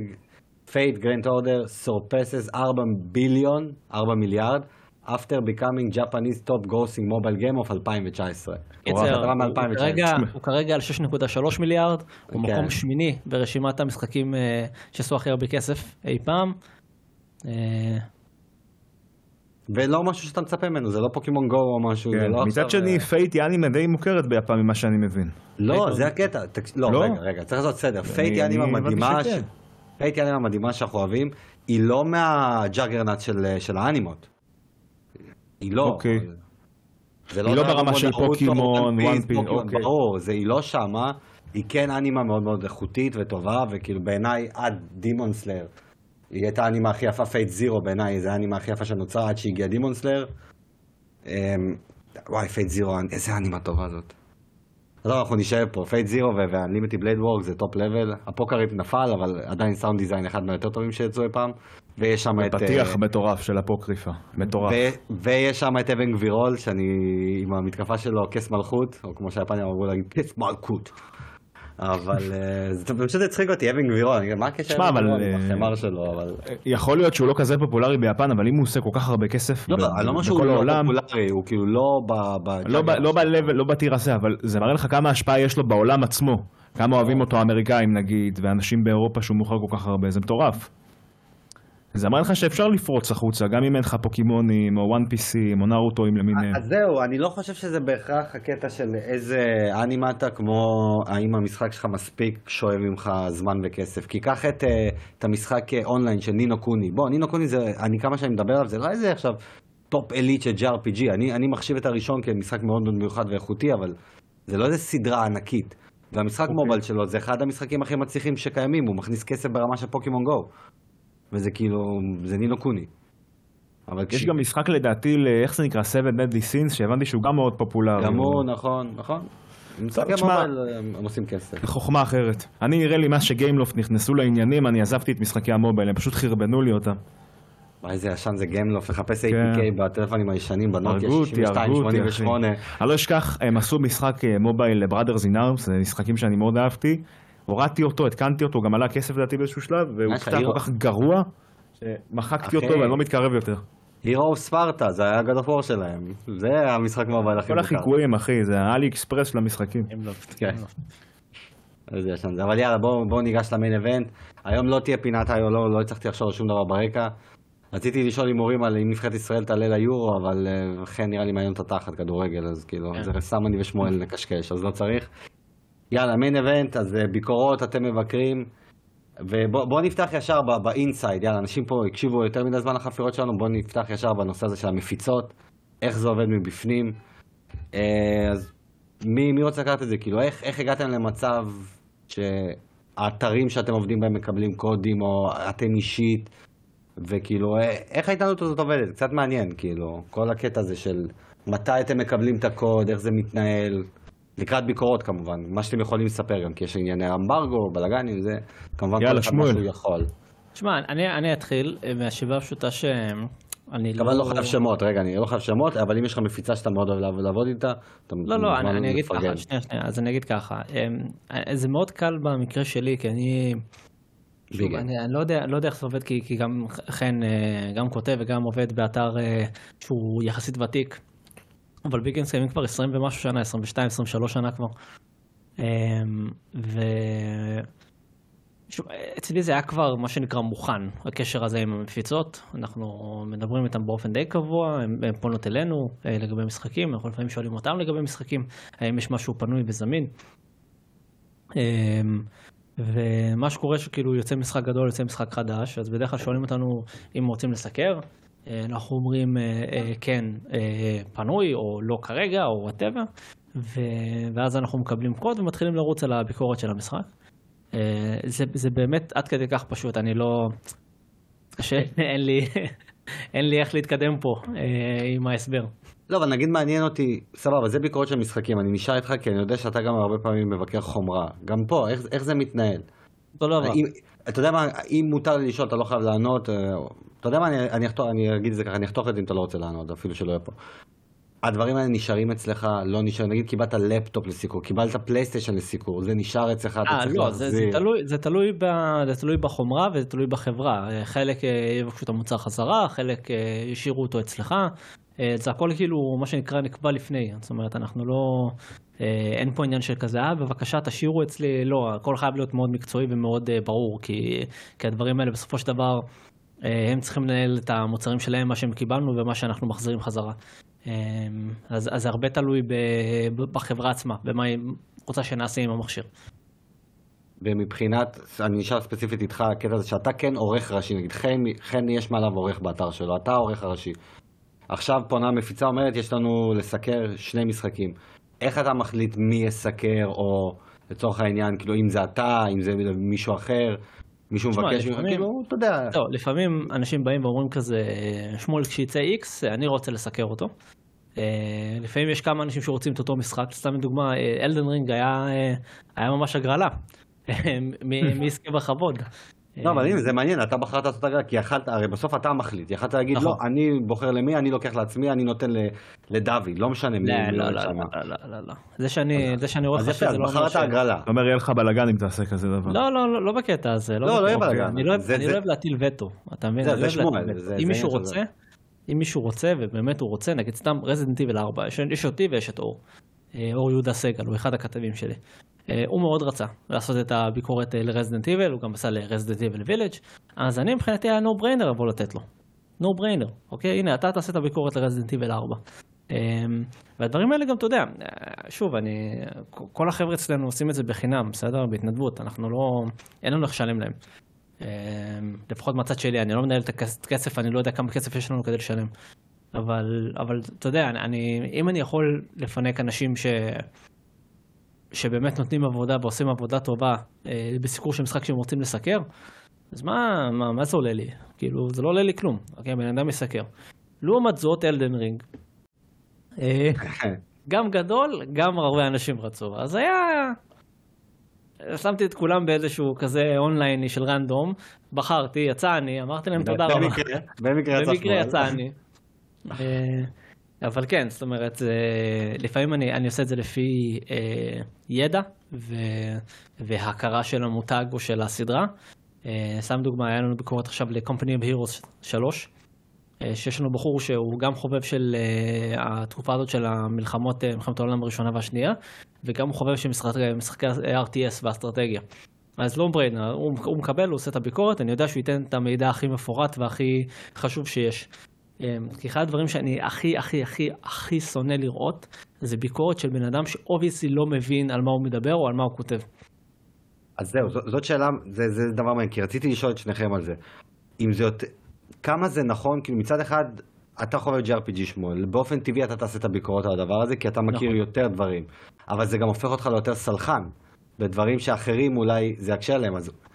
האם זה נכון, כאילו, אין את האפשרות הזו ששני מבקרים, אחד שלא מבין, אחד כן מבין, ולעשות משותף, זה מאוד קשה למצוא דבר כזה, אבל זה כן יכול להיות מעניין דווקא מישהו שזה יהיה ה-JRPG הראשון שלו, לראות איך הוא חווה מהעיניים האלה, ואם לפעמים עולה לך הרעיון הזה, אוקיי, יצא פה משחק, שאולי עדיף לתת למישהו שלא מכיר את הז'אנר, ולראות איך זה נשמע ממנו. אם עולה לך לפעמים לדבר הזה. תשמע, אתה... אחרי ברשותך, הוא הזכיר את השם שלי, אז אני אענה על זה קודם. אני אשאל אותך ככה, יגאל, איזה ז'אנר לא מעניין אותך? סולס. סולס? כן. בכלל? לא, אני מדבר באמת באמת לא מעניין. לא רוצה לשחק, לא ראית, לא זה כלום. אוקיי, וואי. תשמע, בשנים האחרונות זה שוטרים קלאסיים, ממש. כאילו, FPS, run and gun וכאלה. אתה היית נכנס לקרוא ביקורת של מישהו שלא אכפת לו משוטר קלאסי? זו שאלה טובה. ברמת הקונספט לא. אתה אומר לי ברמת הזה, בפועל. אני אישית, אם פתאום המשחק הזה סקרן אותי, היה מעניין אותי לשמוע את זה ממישהו כמוני, שגם לא מעניין אותו לראות אם אני אזדהה איתו, ואולי כן ארצה לשחק, אתה מבין? לא, אז אני אגיד לך מה. כשאני נגיד עושה ביקורת על JRPG, רוב האנשים שנכנסים לקרוא את הביקורת של ה-JRPG הזה, סתם דוגמא. רוצים את המשחק גם. זה אנשים שמבינים ב-JRPG. אז הם רוצים לדעת האם שווה להם ספציפית את המשחק הזה לקנות, אוקיי? בז'אנר של ה-JRPG. אוקיי? מישהו שמסתכל על ביקורת של Call of Duty, הוא לא רוצה לראות מישהו שלא משחק Call of Duty. הוא רוצה לשמוע ממישהו ששיחק את Call of Duty האחרונים, שיודע מה זה Warzone, שמבין איך הקסטומיזציה עובדת, איך מפה טובה צריכה להיראות, איך מפה רעה צריכה להיראות. לבוא ולהביא בן אדם שלא מבין בשוטרים, או לא מבין ב-Call of Duty, או לא מבין בשוטרים תחרותיים, מה עשית פה? אוקיי, זה נחמד, זה אחלה, זה חמוד, אבל כשאתה עושה ביקורת ולא טור דעה או משהו אחר בסגנון, אתה רוצה להביא בן אדם שכן מבין קצת בנושא. וכן מבין מספיק כדי לכתוב על זה ברמה טובה. ככה לפחות אני רואה את זה. לא, זה נקודה ממש טובה, זה מה שרציתי לשמוע, כי אצלך יש את ההבדל הזה גם בין כותב בעצמך וגם בין בוחר מי יכתוב והכל, וזה עניין אותי איך אתה עושה את זה, וזה חכם, לדעתי זה חכם, וזה הדבר הנכון לעשות. ועכשיו נשמע גם את הצד של חן, איך עובד עם מפיצות, כי אצל חן זה קצת שונה, כי חן הוא לא העורך, אז עליו כאילו מפילים במרכאות ביקורות. אני בטוח שהוא לא יעשה ביקורות למשהו שהוא לא רוצה. עליו מפילים. במרכאות אמרתי, אבל זה יהיה מעניין לשמוע. חן בורח, הוא קיבל הודעה ובורח. כן, אבל חן בדיוק זה, אז נחזור. זהו, חן... אז הנה, הוא פה חזרה. טוב, אני ארצה להגיב, אני מסכים לגמרי עם שמואל בעניין הזה, שאם אתה מביא מישהו לביקורת, אתה צריך שהוא יבין פחות או יותר על מה הוא מדבר.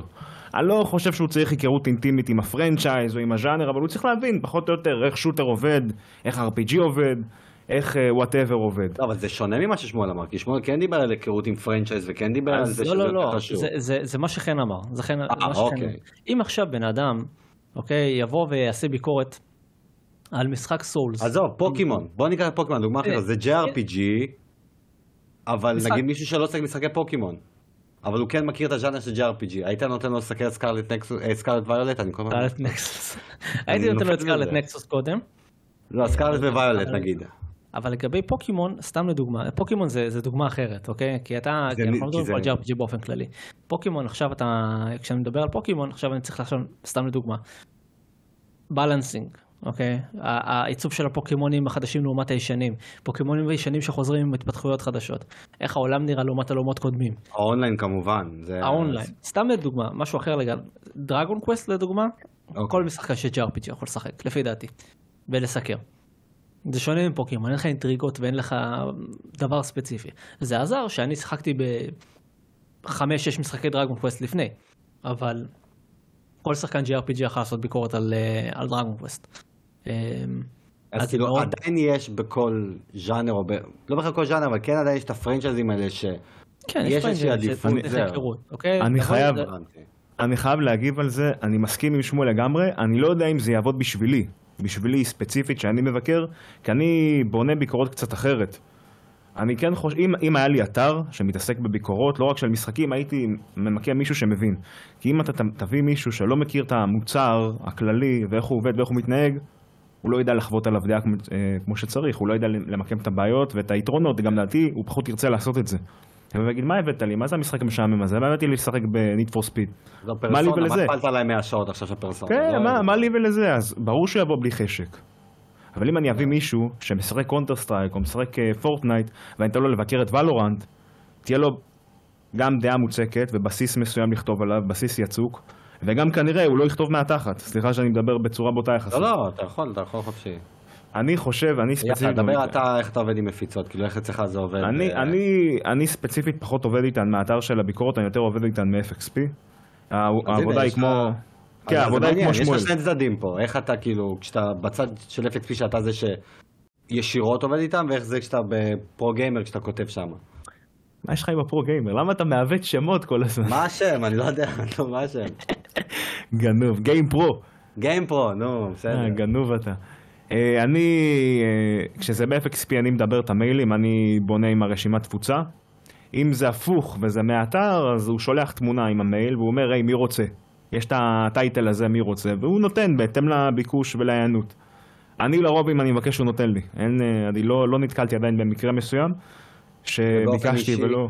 מה אתה אוהב יותר? את הקטע הזה שאתה פונה, שפשוט אומרים לך, הנה זה מה שיש, תבחר, אתה יודע, פחות תתעסק. בהתאם ל... אני, כל משחק שאני מבקר, אני גם קונה אותו, אז זה לא באמת שענה לי. אבל אם אני ממש רוצה לשחק בו כרגע, ואני יודע שלא יצא לי לקנות אותו בשבועות הבאים, אני אבקש אותו לפני. הדוגמה הכי טובה שאני יכול לתת לך זה עם אלדן רינג. לא יכולתי לקנות אותו בהשקה. וביקשתי עותק לביקורת. מה שיכול לקרות, זה שאתה תבקש ולא תקבל. לא כי הוא לא הביא לך עורך, אלא כי פשוט נגמרו להם המפתחות, לפעמים זה קורה. לא יודע ספציפית איך זה עובד עם שמואל, אבל למייקי ולי כבר קרו המקרים האלה, במיוחד אם אתה פונה בשביל מישהו שהוא פרסונל, הוא לא מאתר. זהו. עכשיו אני אשאל את השאלה הקשה, שגם... דיברנו על זה מראש, מה שנגיד, זה אנחנו לא מפתיעים פה אף אחד.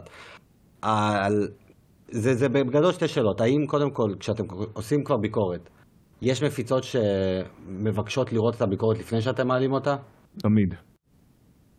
אצלך זה תמיד חן? הם תמיד רוצים לראות? תמיד. יכול להיות שבאיחור, יכול להיות שאחרי חודש הם יבואו אליך ויגידו לך, מה עם העותק לסיקו? לא ימצאו את זה.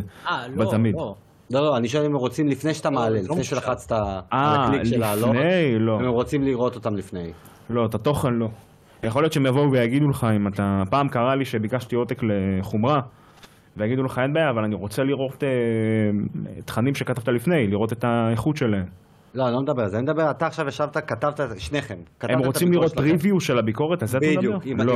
אם יש מפיצות שרוצות לראות פריוויו, קיים דבר כזה. אני לא נתקלתי. לא קרה לי. אוקיי. ופה שאלה שנייה שאני יודע את התשובה מאחד ממכם, האמת משניכם, אבל אם זה הזמן כאילו שאנשים ידעו, האם קרה לכם מקרה שמפיצה לא אהבה ביקורת שלכם ופנתה אליכם ישירות? ודיברה על זה, או לשנות ציון, או כל דבר אחר. אז כאילו, נראה לי חן רוצה לדבר פה. לי לא קרה שמפיצה באה אליי אישית ואמרה לי תשנה את הציון, אבל קרה לי כמה פעמים, יותר מפעם אחת פעמיים, שהעורך הגיע אליי ואמר לי, תשמע, אני מתחיל לחשוד, חשד שהוא סביר עם בסיס, שבגלל הציונים הנמוכים האלה הם לא ססים לתת לנו מפתחות. רק כשנשאר ונגמרה הקצאה הם באים וזורקים לנו מפתח בגלל עניין הציון הסופי. אז בוא תפרנו את המקרה הזה, עם ריטרנל. אני עשיתי ביקורת לכמה משחקים, אני לא אציין שמות, האחרון היה ריטרנל, שעשיתי ביקורת, באתי לתת ציון. הציון בשבילי היה מאוד גבוה, וגם אני חושב שגם אם אתה ממקם אותו בסקאלה, הוא לא נמוך. באתי לתת 7, והגיע לאורך ואמר לי, תשמע, בגלל הביקורות האלה אני חושב שהם שמים אותנו די נמוך ברשימת ההקצאות, ופעם אחת גם זרקו לנו משהו, למה ציון כל כך נמוך? לא אמור במילים האלה שלא רוצים לתת לך מפתחות לסקירה, אבל זרקו לך משהו בכיוון. אז אני נורא התבאסתי מזה, ואמרתי לו, תשמע, תעלה את הציון, זה האתר שלך בסוף, אבל תדע שאני לא שלם עם זה. זה לא הציון שאני רוצה לתת. כן, אבל לצורך העניין, נגיד, ב-FXP לא היית עושה את זה, היית אומר, זה שלי, זה אני העורך, אני לא הייתי משנה. אם היו עושים כזה דבר, הייתי מפסיק לעבוד איתם פשוט. הייתי דואג להקצאה אחרת, אולי... יכול להיות שהייתי דואג לסכום חודשי, והייתי פשוט קונה את המשחקים ומביא להם. אני לא אוהב שמתערבים לי בתוכן. אבל בסוף גם שם זה לא האתר שלי, אני בסוף מחויב גם להתנהלות של מישהו, אבל... עכשיו שמואל, אני יודע שאתה לא קרא לך מקרה כזה, ואנחנו גם ציונים נמוכים. קרא לי מקרה אחד, אני לא אגיד שמות, שנתנו ציון נמוך, נמוך מאוד. ובאו אלינו וביקשו אם אפשר לשנות וזה. עכשיו, לכן אני באמת לא יודע אם זה פשוט ההבדלים בין הגודל של האתרים, אבל אמרתי להם לא. אמרתי להם שלא, ובן אדם עבד קשה מאוד על הביקורת הזאת, וזה הציון שהוא רוצה לתת, אז זה מה שאנחנו נותנים. יכול להיות שיש פה אירוע פריבילגי לחלוטין מהצד שלנו, אבל כן, זאת אומרת, גם אם יבקשו, ובאמת זה בקרה יחיד שיכלתי לחשוב עליו, ולקח כמה זמן אנחנו פה, כמעט שעתיים, לא שכה כמעט שעה, עד שחשבתי עליו, אבל כאילו, במשחקים לא קרה. במשחקים זה לא קורה, פשוט. לא קורה בכלל. גם כשאנחנו נותנים רביעיות, וגם כשאנחנו נותנים שישיות וחמישיות, לא מדברים איתנו. נתתי לקול אוף דיוטי האחרון, ונגארד, כאילו מה שיצא לפני, 5 או 5.5, משהו בסינון. כי זה באמת היה משחק שהוא עובר בקושי המשחק הזה.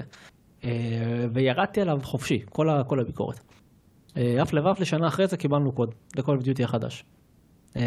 אז כאילו, שוב, אני חושב ש... לא, אני אגיד לכם דבר כזה, אני יכול להבין למה הם עושים את זה, כי יש פה אינטרס של מחירות, זה יכול לפגוע, הכל, אבל... כן, יש פה גם אינטרס של... זהו, אתה חושב שזה בכלל לגיטימי מבחינתם? אז לא שאתם מבינים. הדברים האלה לא נשארים בשושו, אוקיי? גם כשהם מבקשים את הדברים האלה, אני חושב שהדברים האלה בסופו של דבר יצאו החוצה, אני חושב שאין להם שום אינסנטיב, לאף מפיצה, לבוא ולבקש לשנות ציון בכזה בוטות. אני צריך לקרות משהו שזה, אנשים שהם חדשים בתחום, אבל לשנות ציונים, לפי דעתי לא... מנגד, אני לא זכור לי מקרה בשנים האחרונות של איזשהו אתר גדול שבא ואמר... אתה לא זוכר את הפריצה עם The Last of Us 2, את הבלגן שהיה עם הציונים. אני לא יודע אם זה בא מהמפיצה, אבל היה... לא, היה אנשים שטענו שבגלל שזימנו אותם והטיסו אותם, ומה הוא חושב את זה גם, שאז כאילו היה לך פחות נעים לתת ציון יותר נמוך, כי עשו בשבילך כל כך הרבה. נכון. אבל אני לא... הנקודה שלי הייתה זה שלא יפסיקו לעבוד איתך לדעתי בגלל ציון נמוך, לדעתי אם יפסיקו לעבוד איתך זה בגלל תוכן שכתבת לא טוב, אבל לדעתי כן ימקמו אותך נמוך ברשימת העדפות. אני יכול להגיד לך שגם מייקי, אם היה פעם אחד שמה, הוא גם לא מקבל את כל הקודים. הוא גם מבקש ולא תמיד נותנים לו, יכול להיות שגם מאותה סיבה, אני לא יודע בדיוק מה הולך אצלו. זה יכול להיות, אבל זה מבאס לשמוע, כאילו שוב, זה אינסייד פה ואנחנו לא אומרים שמות הכל. זה מבאס לדעת שכאילו כן מרחף איזשהו ענן מעל הראש, כאילו אתם כותבים את הביקורות האלה, אני לא, אבל אני בטוח כאילו מה זה בטוח? אני שואל אתכם, אם מרחף לכם מעל הראש של אולי, אני לפעמים צריך קצת, זה שמואל מעניין פה שהוא לא, אבל כן, אתה נתקעת בזה עכשיו, אז זה כן גרם לך פתאום התחושות האלה. אני הסכמתי אך ורק כי זה לא אתר שלי, ואני לא בעד לעשות מלחמות לאף אחד. אין לי אגו כזה. אמרתי לו, תוריד, תעלה ותוריד, תעשה מה שאתה רוצה. אני לא שלם עם זה, זה מה ששיתפתי אותו. אבל אם זה היה אתר שלי, אני בחיים לא הייתי מסכים. אני הייתי אומר לו, באותו מקום, לא מקובל עליי.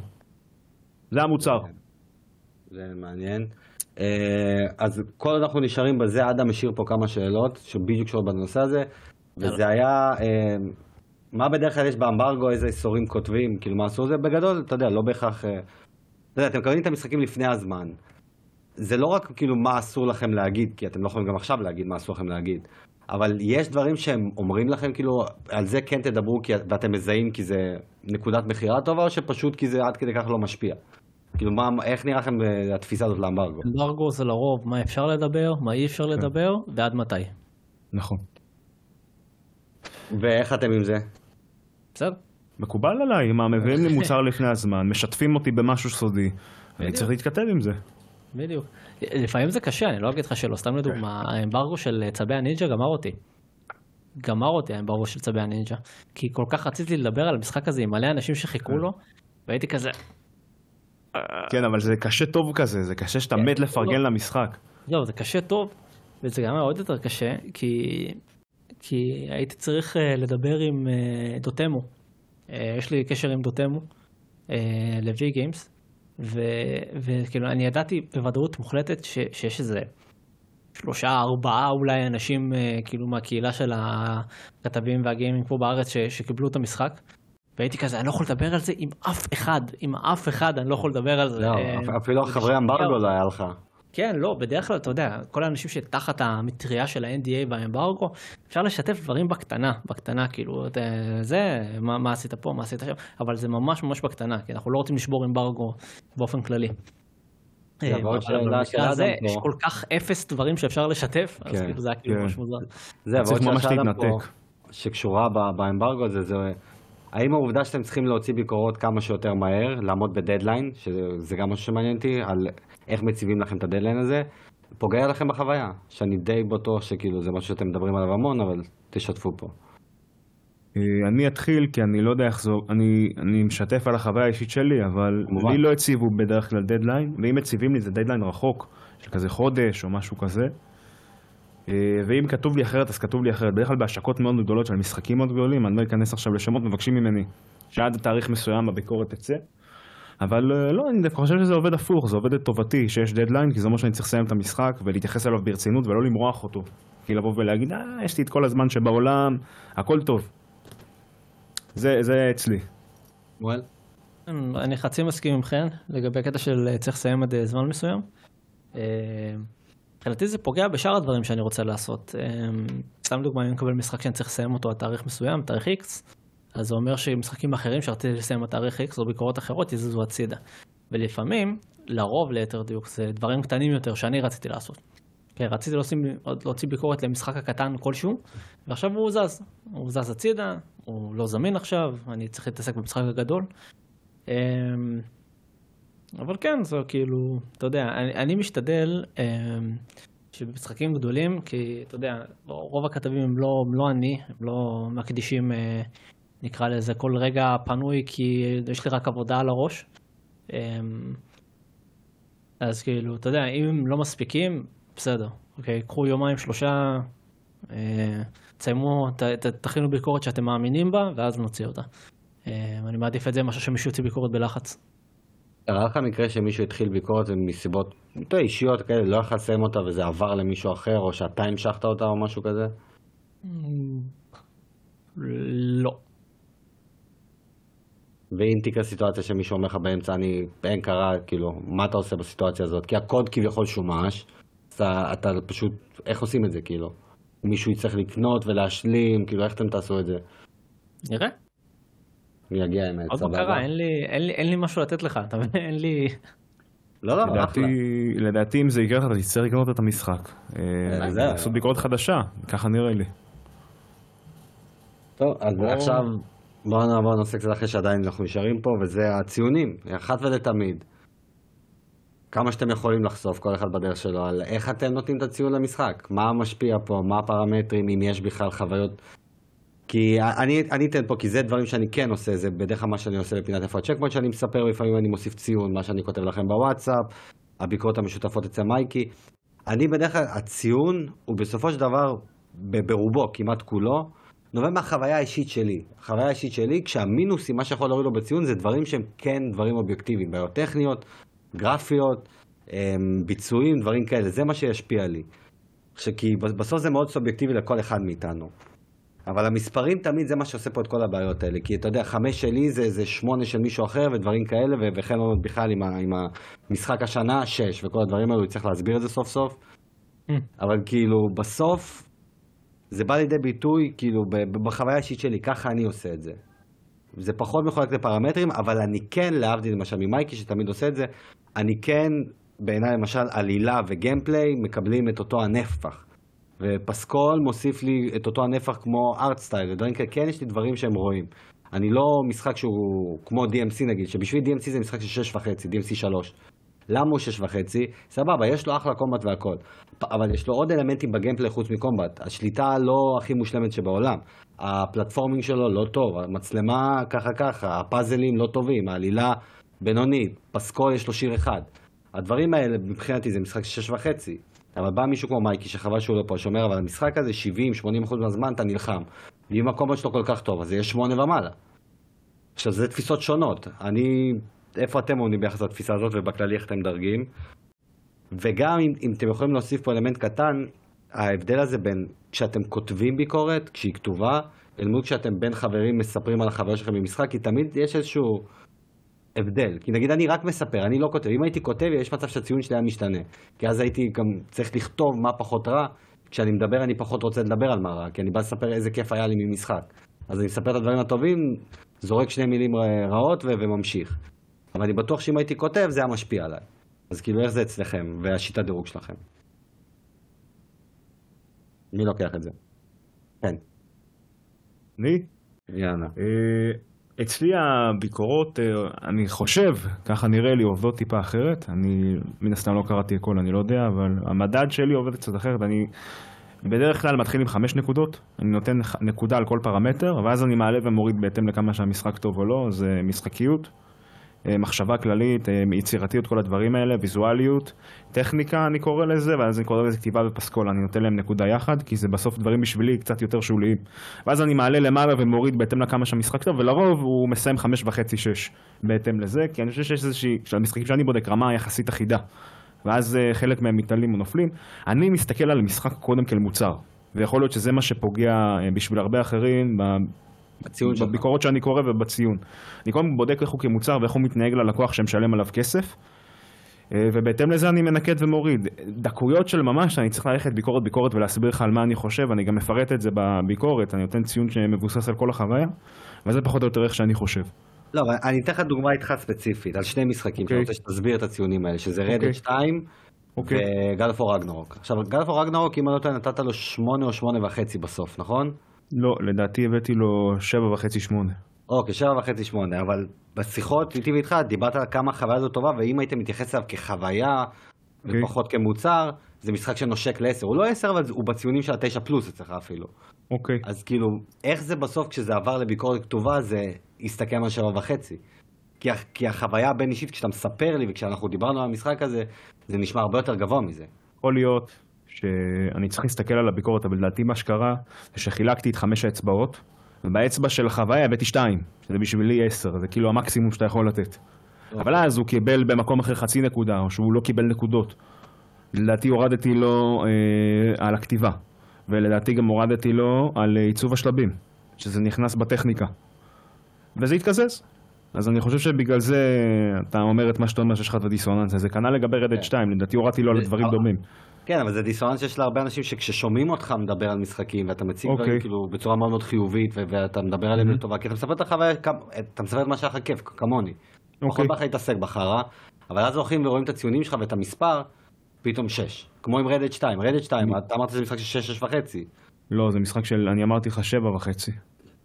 אז מה זה היה? יש לנו את זה Shadow of the Colossus, שאתה מת עליו וגם... יכול להיות שהבאתי לו 6.5, כן, 6.5 זהו, אתה מבין, אבל אתה מדבר עליו שבחים, אז כאילו, איך קורה בסוף המספר הזה? שלדעת רבים המספר הזה מאוד נמוך. אני מפרק את זה לשניים, לדעתי, כשאתה נותן ביקורות למשחק, ויש לך סקאלה בראש, לדעתי הסקאלה הזאת לא מאוזנת, כי אני זוכר שדיברתי על זה איתך עם מייקי גם, שהיום, איך שהתעשייה מסתכלת על ממוצעים, ה-7 זה הממוצע. אם אתה נותן למשחק 7, הוא סבבה, הוא כאילו בסדר. בשבילי זה ציון מאוד גדול. אני מחזיר את הממוצע 2 נקודות אחורה. אז בשביל משחקים שמקבלים 7, יכול להיות שבתעשייה מסתכלים על 1.5 נקודות יותר. אבל אני פשוט לא מוכן שהמספרים האלה יהיו ממוצע. אבל למה? כי האנטיתזה למה שעושים בשוק, או באמת זה, כאילו איך זה עובד? גם, וגם כי ככה עובד הניקוד שלי. אם אני נותן 5 נקודות כלליות, ואז מעלה ומוריד בהתאם לאיכות, קשה מאוד להגיע ל7-8. זה צריך להיות ממש טוב. ואתה לא חושב שזה מחמיר? יכול להיות שזה מחמיר, אני לא אמרתי שאני מבקר פסיבי. לא, לא אומר את זה לגנותך, אני באמת שואל כאילו אם אתה רואה בזה כהחמרה שנובעת מהרצון שלך לאזן את השוק, או סתם כי ככה בא לך לסקר. יכול להיות שאני מחמיר, אבל אני חושב שהפרספקטיבה שלי מסתכלת באופן שונה על דברים. אם אני אתן לך דוגמה, אם אתה עכשיו הולך למסעדה, סביר מאוד להניח שאתה לא תשפוט רק את האוכל. אתה תשפוט את החוויה, את השירות, אם הכיסא היה לך נוח, אם השולחן לא היה מלוכלך. אם אתה תסתכל על זה באופן ביקורתי. וכל זה יעפיל לך על חוויה, ישפיע עליה. המחיר בסוף גם יכול להשפיע לך על חוויה. הכל נכנס במדד. אם אני אתייחס לכמה אוכל היה טוב, אני כנראה לא יהיה מספיק מקצועי. תבין מה אני אומר? אז ככה זה אצלי גם במשחקים. אני חייב לשקלל הכל. לא, אבל נתת פה נקודה מעניינת, כי זה הבדל בין מבקר מסעדות למבקר מישהו. יש אנשים שמבקרים רק מנות. באמת הם באים לשפוט מנה כמו שהיא. לא מעניין אותם השירות הזה. הם פחות מתעסקים בזה. ויש מבקרים מסעדות באים בשושות, אתה יודע, שבאים בשושות ובודקים כמה מהר פנו אליי, כמה זה. אז אתה מתייחס לזה יותר כמו מוצר. בדיוק, כמו המבקר מסעדות. אני בא, אני שופט את כל המסעדה. כמה מהר המשחק רץ, כל דברים האלה שבדרך כלל... כן, וגם כמה האוכל הטעים בסוף. יפה. מעניין. ושמואל, מהעבר השני, שהוא נחשב ליותר סלחן, מישהו, יש את הבדיחה הזאת, שמואל... זה לא קטע של סלחן, זה פשוט שיטה שמואל. אתה יודע מה אני מדבר, כאילו, שתמיד שמואל נותן 10 כל דבר, למרות שיש לו 8 עשיריות בסך הכל, בואו נשים את הדברים על השולחן. זה כאילו, שמואל לא באמת זה... לא, זה פשוט צורה שונה של ביקורות. אני גם מחלק את זה, יש לי 5 קטגוריות, מבחינתי, אבל זה שונה קצת מכן. כל אחד מהאסכולות האלה יש להם נקרא לזה משקל זה, באיך אני, במה הופך למשחק טוב, אוקיי? אז שזה כאילו משחקיות, פסקול, סיפור, משחקיות, פסקול, סיפור, גרפיקה, והדבר האחרון שמשתנה זה ביצועים או אופטימיזציה. זאת אומרת, אם משחק על ה-PC או על ה... כן, על הקונסולה, אז איך הוא רץ בפועל. וכל אחד מהם מקבל ציון בין 1 עד 10, ואז אני עושה ממוצע של כל הדברים האלה. בשיטה הזאת, מאוד קל להגיע לציונים בין 6 ל-8, ומאוד קשה להגיע ל-9 ו-10 ומטה. שזה כאילו די בדיוק ההפך, אצל כאילו... אצל... כן, כן. נגיד אצלכן, הרבה יותר קל להגיע ל-7 ומטה, אצלי הרבה יותר קל להגיע לכזה 7-8. אז רוב המשחקים כאילו נפלים על הקטגוריה הזאת. תשמע, כן, הבדיחה היא שאני נותן 10 על משחקים, אבל זה מצחיק, כי זה מגיע מאנשים כמו מייקי ומאור, שנותנים בדרך כלל ציונים הרבה יותר נמוכים על משחקים. נכון. אז כאילו זה מתקזז, הדברים האלה, מבחינתנו. אני כאילו הצד השני של האסכולה הזאת. תשמע, כאילו, לרוב, רוב המשחקים, לא היה למשחק שקיבל 10 בשיטה הזאת. תמיד היו משחקים שקיבלו פחות. גם אלדן רינג, שזה מבחינתי 10 קלאסי, קיבל פחות, Breath of the Wild קיבל פחות, כולם עמדו כזה על 9 נקודה משהו. זהו, אז מה הקפיץ אותם ל-10? מה היה תוסף לדרך? בסוף התהליך, גם אחרי שנותן ציון סופי, יש לי רגע שאני מחליט האם אני מעלה או מוריד את הציון קצת. מה שנקרא בשביל... להגל כאילו? לא להגל. זה האם אני מעלה את הציון בחצי נקודה, מוריד אותו בחצי נקודה, בגלל דברים אקסטרה, דברים שאי אפשר לקמת בדף ונייר, אוקיי? דברים כמו סתם. אלא לחיוך על הפנים. אלא לחיוך על הפנים, מצבן אותי. הגיע בתקופה טובה. פוסט-פורקן, בממוצע יצא 7.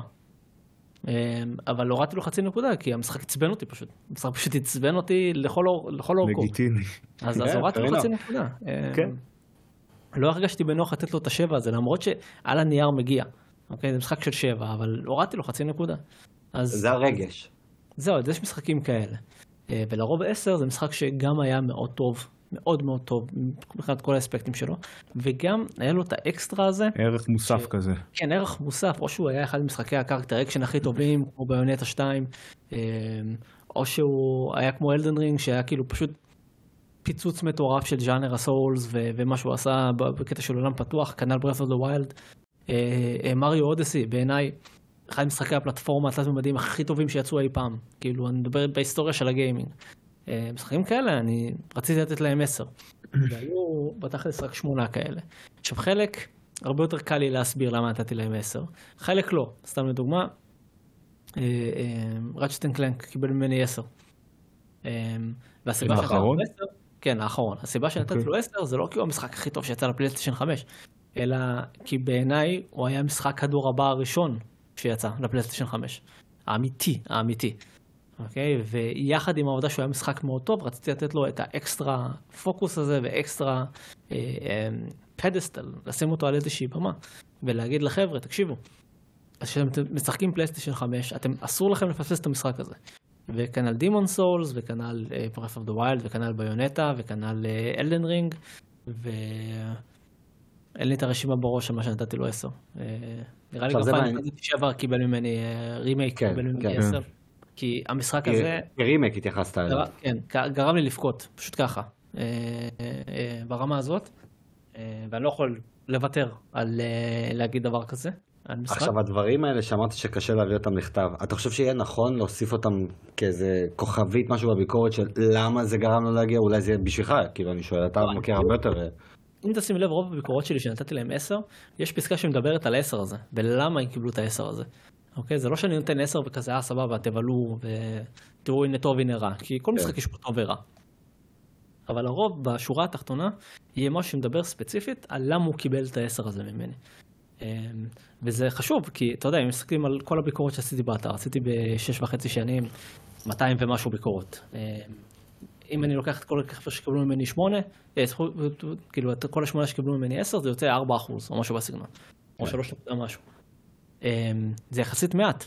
אז כל אחד שקיבל מהם, צריך עכשיו כאילו להבין למה הוא קיבל את העשירייה הזאת, ולמה היא הגיעה לו בכלל. ואנחנו מדברים פה על משחקים שיצאו משנת 2014, שנת 2016, אני חושב ביונטה 2, עד 2020, עד 2023. זה באמת באמת חשוב רגע להבין מה הוביל אותי לתת להם ציון ששם אותם מעל משחקים אחרים. וזהו, סתם לדוגמה, קורונות חוס, אוקיי? אחד המשחקים הכי אוהבים עליי בכל הזמנים. בזמנו הייתי נותן לו 10. אם אני הייתי מסתכל על הרימאסטר, הייתי נותן לו איזה 7 או 6 או משהו בסגנון, כי אני מאוד אוהב את המשחק. אבל או שהוא לא עמד, במבחן הזמן. וגם הרימאסטר עצמו היה שבור. אז כל הדברים האלה היו מורידים לו. אז כן, אז כאילו, מאוד חשוב לי להסביר למה אני נותן 10 למשחקים, אבל השיטה שלי לרוב שמה משחקים באזור, כאילו, כי רוב משחקים כיום, אמרתי זה גם בספוילר טוק, הם בסדר, הם מתפקדים, הם טובים, הם כיפים באיזושהי צורה. אלה המשחקים הגרועים באמת, כמו Anthem, כמו, איך קראו לה, Ghost Recon, Wildlands, דברים כאלה, שהם מקבלים את הציונים ממש נמוכים, ומשחקים כמו פאקינג פיצה טאוור ואלדן רינג והורייזן שמקבלים את הציונים הבאמת יותר טובים. יפה, אז הנה אני אסיים את הנושא הזה כי זה מתקשר פה עם אדם ששואל פה, שימו שנייה את האגו שלכם בצד כמבקרים, האם היה משחקים שבדיעבד היום אתם מורידים או מעלים להם בציון? בטח, בטח. אם יש לכם דוגמאות, איזה דוגמה אחת או שניים למשהו. פוקימון סורד. איזה? אוקיי, כמה נתת לו? נתתי לו 8.5 נראה לי. והיום? תשמע, בדיעבד, אני פשוט, תשמע, בסדר, 2018, 2019 זה היה, נקלעתי ללעת הרגע של הכיף במשחק פוקימון ונהניתי בזה. בפועל זה משחק של 7, לפי דעתי. אני קצת מתחרט על 8.5 הזה. זה היה משחק שהיית מעלה לו ציון? הפוך? משחק שהייתי מעלה לו ציון?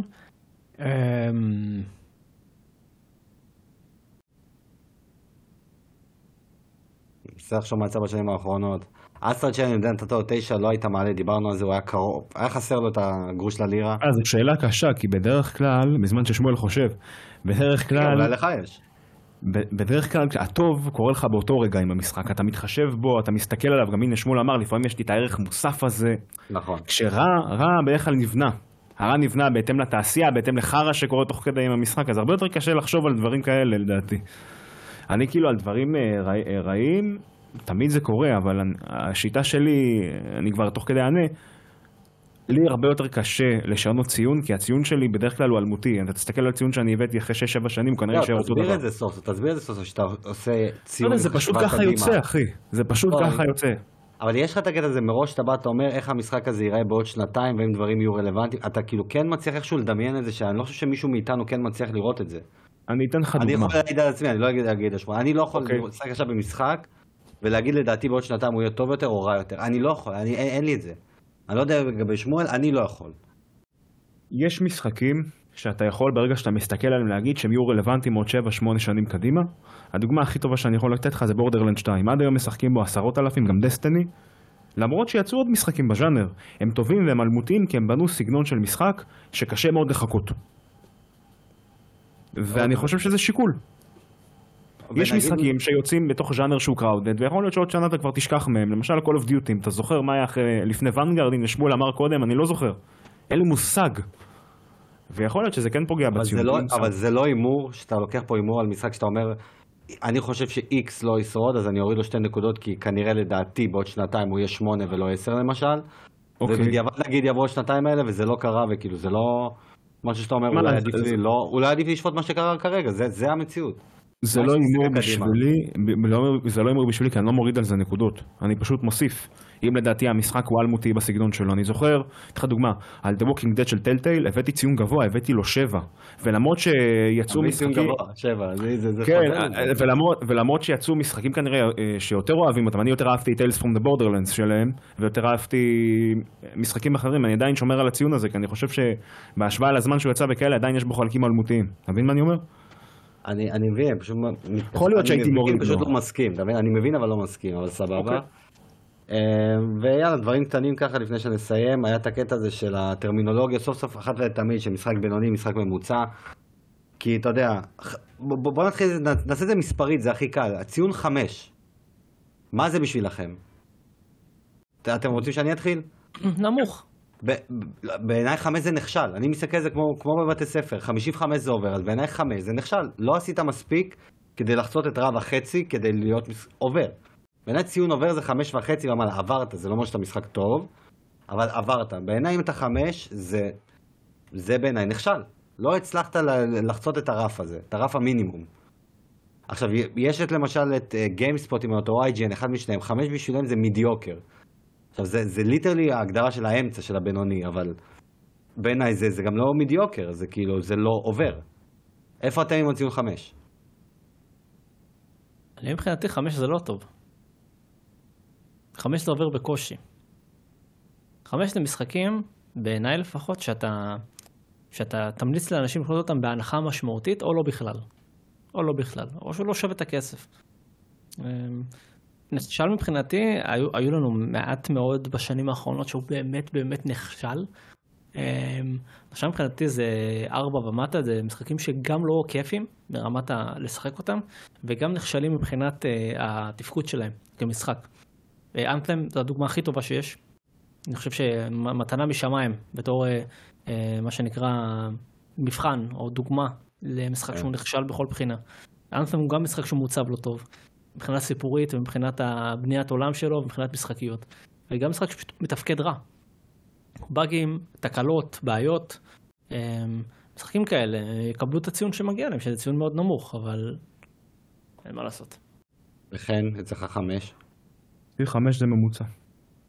כי ככה בנויה הביקורת שלי, דיברתי על זה קודם, נתן 5 נקודות, שאין לה ממוצע. ואני לא חושב, אני באמת לא חושב שאם אני... הוא לא נכשל מבחינתך. הוא לא נכשל, אם הוא יורד מ-5, שמה ששמואל אמר, בדרך כלל משחקים נופלים אצלו בין 7 ל-8, אם משחק נופל אצלי בדירוג מ-5, זה אומר שהוא לא טוב. הוא לא טוב. לא קל לרדת ממני מ-5, ומי שמצליח, לרוב הוא באמת דובר במשחק שאני לא ממליץ עליו, לא במחיר, לא בטכניקה שהוא עושה, לא בכלום. אבל עוד פעם, זה עקומה. בסוף נראה לי פוליגון, הם הורידו את הציונים שלהם, אז אתה גם לא יכול לדעת. אני זוכר שהם דיברו תקופה על לעשות כוכבים, ובסוף ירדו מזה. אפשר לקחת את זה למלא מקומות, הסקלות האלה. בשבילי 5 זה ממוצע, ואני לא חושב שצריך לפחד מהציון הזה, לדעתי. תשמע, אני דיברתי על זה עם מייקי בזמנו, אחרי הביקורות שלו על גריים. אני חושב שכולם פה מכירים את הסיפור. נכון. מייקי עשה ביקורת על גריים, משחק ישראלי. זה מתחבר טוב לשיח מפיצות שלנו מקודם, אבל... לא. זה לא. אני גם מסביר עוד שנייה למה, למי שמכיר את הסיפור המלא. מייקי קיבל את הגריים, סיקר אותו, אמר שהוא משחק בסדר גמור, לא משהו מעבר, משחק חמוד, עושה דברים טוב, עושה דברים רע, ונתן לו את הציון 5. 5 מבחינתו זה ממוצע, משחק בינוני. נכון. בדיוק כמו כן, משחק בינוני. והבן אדם קיבל אש מפה ועד הודעה חדשה, פשוט צלבו אותו. ואנשים, זה הגיע מרוב מהאנשים שלא קראו, לא שמעו את כל הביקורת. קראו את המספר. לא הקשיבו לביקורת, אכלו לסוף, ראו 5, אמרו, מה זאת אומרת, מה שצריך להיות? לא רק אנשים שמואל, אתה צריך לדעת, זה גם המפתחים של המשחק באו אליו. לא, המפתחים של המשחק דווקא אמרו, סבבה שאתה לא מסכים איתנו. לא, אני אגיד לך מה. אתה צודק, אבל אז בתגובות של הסרטון, הוא התחיל להגיד, אני לא מבין על מה, כאילו, הוא התחיל לעשות קאונטר. אני מכיר רק את הפייסבוק. אני מכיר רק מה שהלך בפייסבוק. בפייסבוק היה כאוס באותו יום. טוב, חבל שמייקי לא פה היה מחדד לנו את הכל. כן, אבל תשמע, זה היה כאילו, אז אמרתי למייקי, תשמע, הרבה אנשים פשוט לא מבינים את הצורה שאתם נותנים ציונים. אז בואו, כי אני חושב שהרוב הם כמוני במובן הזה. גם דיברנו על זה באחד הפרקים של ספוילר טוק, על באמת הפעמון גאוס הזה, שרוב המשחקים נופלים בין כזה 6 ל-8, יש כאילו מעט מאוד 9-10 ומעט מאוד 5 ומטה. אז לא יודע, אז כאילו אמרתי לו, הצעתי לו, וגם הם עשו את זה בסופו של דבר, להוריד את הביקורות, להוריד את הציונים מהביקורות שלהם. אני חושב שזה עשה להם רק טוב, כי אנשים עכשיו מתייחסים לתוכן. אנשים מתייחסים לתוכן ומה שהם אומרים. זה משהו שנגיד אצלנו הוא בעייתי במערכות, כי אנחנו עובדים במטה-קריטיק, ואנחנו מופיעים במטה-קריטיק. אז להוריד את הציונים אצלנו, זה אנחנו, אתה יודע, אנחנו צריכים עכשיו להסביר לחבר במטה-קריטיק למה אין לנו ציונים באתר. זהו, שזאת הייתה די אחת מהשעות האחרונות שלי, ואולי לכם יהיה משהו להוסיף, אבל... אם הייתה לכם כאילו את האפשרות לוותר על מספרים, פשוט להוציא בכתב או להגיד, אם הייתם מעדיפים את זה על לוותר על מספר. אני לא יודע אם הייתי מוותר על מספר. אני לא הייתי מוותר. כי אני חושב שמספר מאפשר לי לתת איזשהו... ויזואליזציה. ויזואליזציה או להביא איזושהי סיכום למה שאני חושב על משחק. כי יכול להיות שאני ארד על משחק מלא, אבל אני עדיין חושב שהוא טוב, אז אני ארד על המשחק והוא יקבל 7.5 או 8. וזה כן מאפשר לי להגיד מה אני חושב בסופו של דבר בשורה התחתונה על משחק. זהו, זה מה שנראה לי. וכן אתה גם אמרת שאתה לא רוצה לוותר על מספרים. אני לא מוותר על מספרים, כי אני חושב שחלק מהבעיה של אנשים, לדעתי הבעיה היא שהם לא קוראים ביקורת, הם בדרך כלל גוללים לסוף, רואים את הציון ואז מסיקים את המסקנות שלהם. ואם אנחנו נוריד את הציונים, אנחנו בעצם באיזשהו אופן נתכתב עם המגמה הזאת, ואני לא רוצה להתכתב איתה. אחת הסיבות, שבגלל המדד שלי דומה, זה כי אני חושב שהדרך שבה הם מסתכלים על ציונים היא לא נכונה, לא רק במשחקים, אלא גם בביקורות של סרטים וסדרות טלוויזיה, לדעתי גם מאוד קשה לעשות את זה. אני מאוד התחברתי לחטא של פוליגון, אם אני לא תאיזה אתר הזה, שהם הורידו ציונים מהביקורות שלהם, כדי שתקרא את כל הביקורת. ושלא תגלו למטה. אבל אמרת שכאילו אתה לא רוצה לוותר על המספר. כן, אבל אני אומר שזאת הבעיה. תבין מה אני אומר? אני אומר שעצם זה שאתה שם ציון, זה מה שמונע מהאנשים לקרוא את כל מה שאתה כותב. אני גאה במה שפוליגון עשו, אבל אני לא פוליגון. אני לא יכול לעשות את זה, אני. לא, אני שואל אם היית יכול, אם היית מה לפטר על מספר ולתת רק ביקורת כתובה. אוקיי, אז אני לא הבנתי את השאלה שלך, נכון. אם הייתי יכול, ואנשים היו קוראים את כל הביקורת, אז כן, אני הייתי מוותר. היית רוצה שהם פשוט יקראו, אז סבבה, פה יש הפכים. לא, זה מעניין, אבל זה נראה לי זה, גם לסוף הפרק, אם כן יש לכם משהו לעלות, להוסיף לבד מהצד שלכם כמבקרים. לתת איזה משהו. זה כאב ראש, אנשים לא מבינים כמה זה כאב ראש. בואו רגע, אני רק רוצה להעיר על זה, בסדר? אנשים לא מבינים כמה זה כאב ראש, אנשים כאילו... לפעמים באים וכאילו חושבים שזה היה איזה כיף, נקבל משחק, נכתוב על זה משהו. זה קצת מוציא את הכיף מלשחק משחק, קצת במקרים מסוימים. כי אתה צריך עכשיו לבוא, אבל זה מה שאדם שאל, אם זה פגע לך בחוויה. WWE 2K23, אני פתאום צריך להפסיק עם ה-My Rise, כי עוד לא בדקתי את MyGM, או עוד לא בדקתי את זה, או אני צריך עכשיו לעצור ולבדוק את זה. וזה הרבה עבודה, זה הרבה עבודה. ושוב, רובנו, רוב מי שבתעשייה הזאת בישראל עושה את זה בלי תמורה. אז חייב באמת פאשן לדבר הזה, וחייב באמת כאילו שזה יהיה יותר מסתם איזה משהו קטן שאתה עושה, כי אנחנו לוקחים את זה ברצינות, ועושים את הדברים האלה ברצינות. וזהו, אם אנשים רוצים להיכנס לתחום, אז שידעו שזה המון עבודה. העלית פה נקודה מעניינת על הקטע הכלכלי. אתה חושב שיש דרך איכשהו בארץ להפוך את זה ל... אני לא יודעים בכך לקרוא איזה ג'וב או ממש ליצור שוק עבודה, אבל אם יש דרך איכשהו בארץ כן לקבל הכרה יותר שגם כלכלית, כאילו, אתה חושב שיש דרך או שאנחנו שוק כל כך קטן שזה... רגע, אני חושב שזה רעיון לפרק אחר. בין היתר, אנחנו נכנסים פה לתחום של איך עולם היוטיוב נראה כיום. זה... הגיימינג באינטרנט נראה כיום. יש פה עניין לפרק נוסף, פרק גדול יותר, אולי לקחת גם כמה... יוטיוברים. לדוגמה, בלקבירד מדבר על זה הרבה, מוטי, על איך נראה הסקופ של הגיימינג ביוטיוב כיום, אבל... זה הבאסה שמעיקי לא פה, כי רציתי גם את ההבדלים האלה בין ביקורת יוטיוב לביקורת בכתב, כמו שאתם עושים. אבל תשמעו, גם בסוף, אני רק אגיד, יש פה אינפלציה. יש המון אנשים שעושים את העבודה הזאת, את הג'וב הזה, וכמות ההתעניינות לדעתי בארץ יורדת בהשוואה. ההיצע לעומת הביקוש. הדוגמה הכי טובה שאני יכול לתת לכם זה פעם, היו ביקורות של עיתונים, בעיתון הארץ וכאלה ובמעריב, וזה האנשים, זאת הייתה העבודה שלהם, אנשים שהיו מבקרים משחקים, מבקרים מסעדות ומבקרים סדרות טלוויזיה. היום כמעט אין כאלה, כי היום כל אחד עושה את זה בחינם, הוא הרוב. זה מה שרציתי להגיד, שהיום, כאילו, אתה יודע, יש לך טלפון, זהו, אתה עיתונאי, אתה יכול לפרסם בטוויטר מה שאתה רוצה, אתה יכול לכתוב הכל. כמובן שאם אתה אמין או לא, זה כבר דיון אחר, אבל ברמת הכלל, אתה יכול לעלות עכשיו. אני אומר לטובתך, תשמור את זה לדיון אחר, תשמעו אל צודק. לא, ברור, אני שם לך דוגמה, אני בטוויטר. זה פרק, מה שאתה אומר, שאנחנו התחלנו לעשות פה. אתה יודע, אני סתם איתם משהו קטן, אבל אני בטוויטר, נגיד אחרי משחקי מכבי חיפה, אני כותב את הניתוח שלי, ניתוח מקצועי שלי, למה ראיתי. גם עם עין, וגם לפעמים דרך אינסטנט וכאלה, דרך חברים שאני נעזר בנתונים אמיתיים. טעם קיבל לי, אני לא יוצא לי מזה כלום, אבל כיף לי. ויש את הספייס בטוויטר, שאנחנו עולים שם גם, לפעמים עולים שם כמה פעמים עליי, איך קוראים לו, אדם דיוויד, שהוא האנליסט הראשי של מכבי חיפה, הוא המנהל של כל מחלקת הסקאוט הכל, לא, דיבר איתנו בספייס אחרי משחק, וניתח לנו אותו. אבל הוא לא רואה מזה כסף, לא רואה מזה כלום, סתם כי היה בא לו, אבל זה כאילו, אם הוא היה עושה את זה במקום מוסדר, הוא כנראה גם היה רואה מזה אקסטרה כסף חוץ במסגרת העבודה שלו, כן? שהוא אחד האנליסטים הכי טובים בארץ היום. אבל כן, זה אשכרה נושא באמת לפרק של כאילו איך לעשות את זה. אבל זהו, נראה לי הגענו לסוף. היה כיף, אני חייב להגיד לכם, היה ממש כיף. זה היה יותר רעיון מפרק, אבל... אבל זה כי הפרק הזה נכתב... שיחה עם רוני קובן, זה מה שהיה. זהו, כי הפרק הזה נכתב ל5 אנשים, אז אמרתי, כדי שלא יהיה פריסטייל טוטלי וקאוס, אני אנסה לתחם אותו לדברים, ועד ברגע שנפלו 2 ויכלנו לעשות איזה פריסטייל, כבר נשארתי עם הדברים האלה, לא רציתי לוותר עליהם. אבל אני מבסוט, כאילו, היה לי כיף. חייב להגיד, היה לי כיף היום. ושוב, תודה לכן מפרו-גיים. נכון? אני לא מתקן אותך. אני לא מתקן אותך.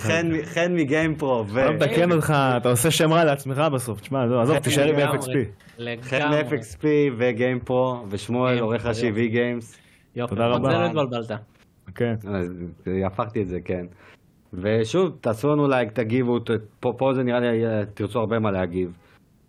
וכמו תמיד, מי שנוסע נסיעה טובה, מי שאוכל בתיאבון, אימון מועיל, מי שחולה שירגיש טוב אלי. מי ש... יש חג, הפרק הזה יעלה סמוך, לא, לפסח, לא? יעלה שבוע לפני פסח, אז עוד לא, אבל לקראת תקופת חגים, רמדאן קרים, אתה יודע מה, יש מישהו שיהיה לו חג שמח, ובהצלחה לנבחרת ישראל, וזהו, נשתמע בפרק הבא. יאללה. ביי ביי.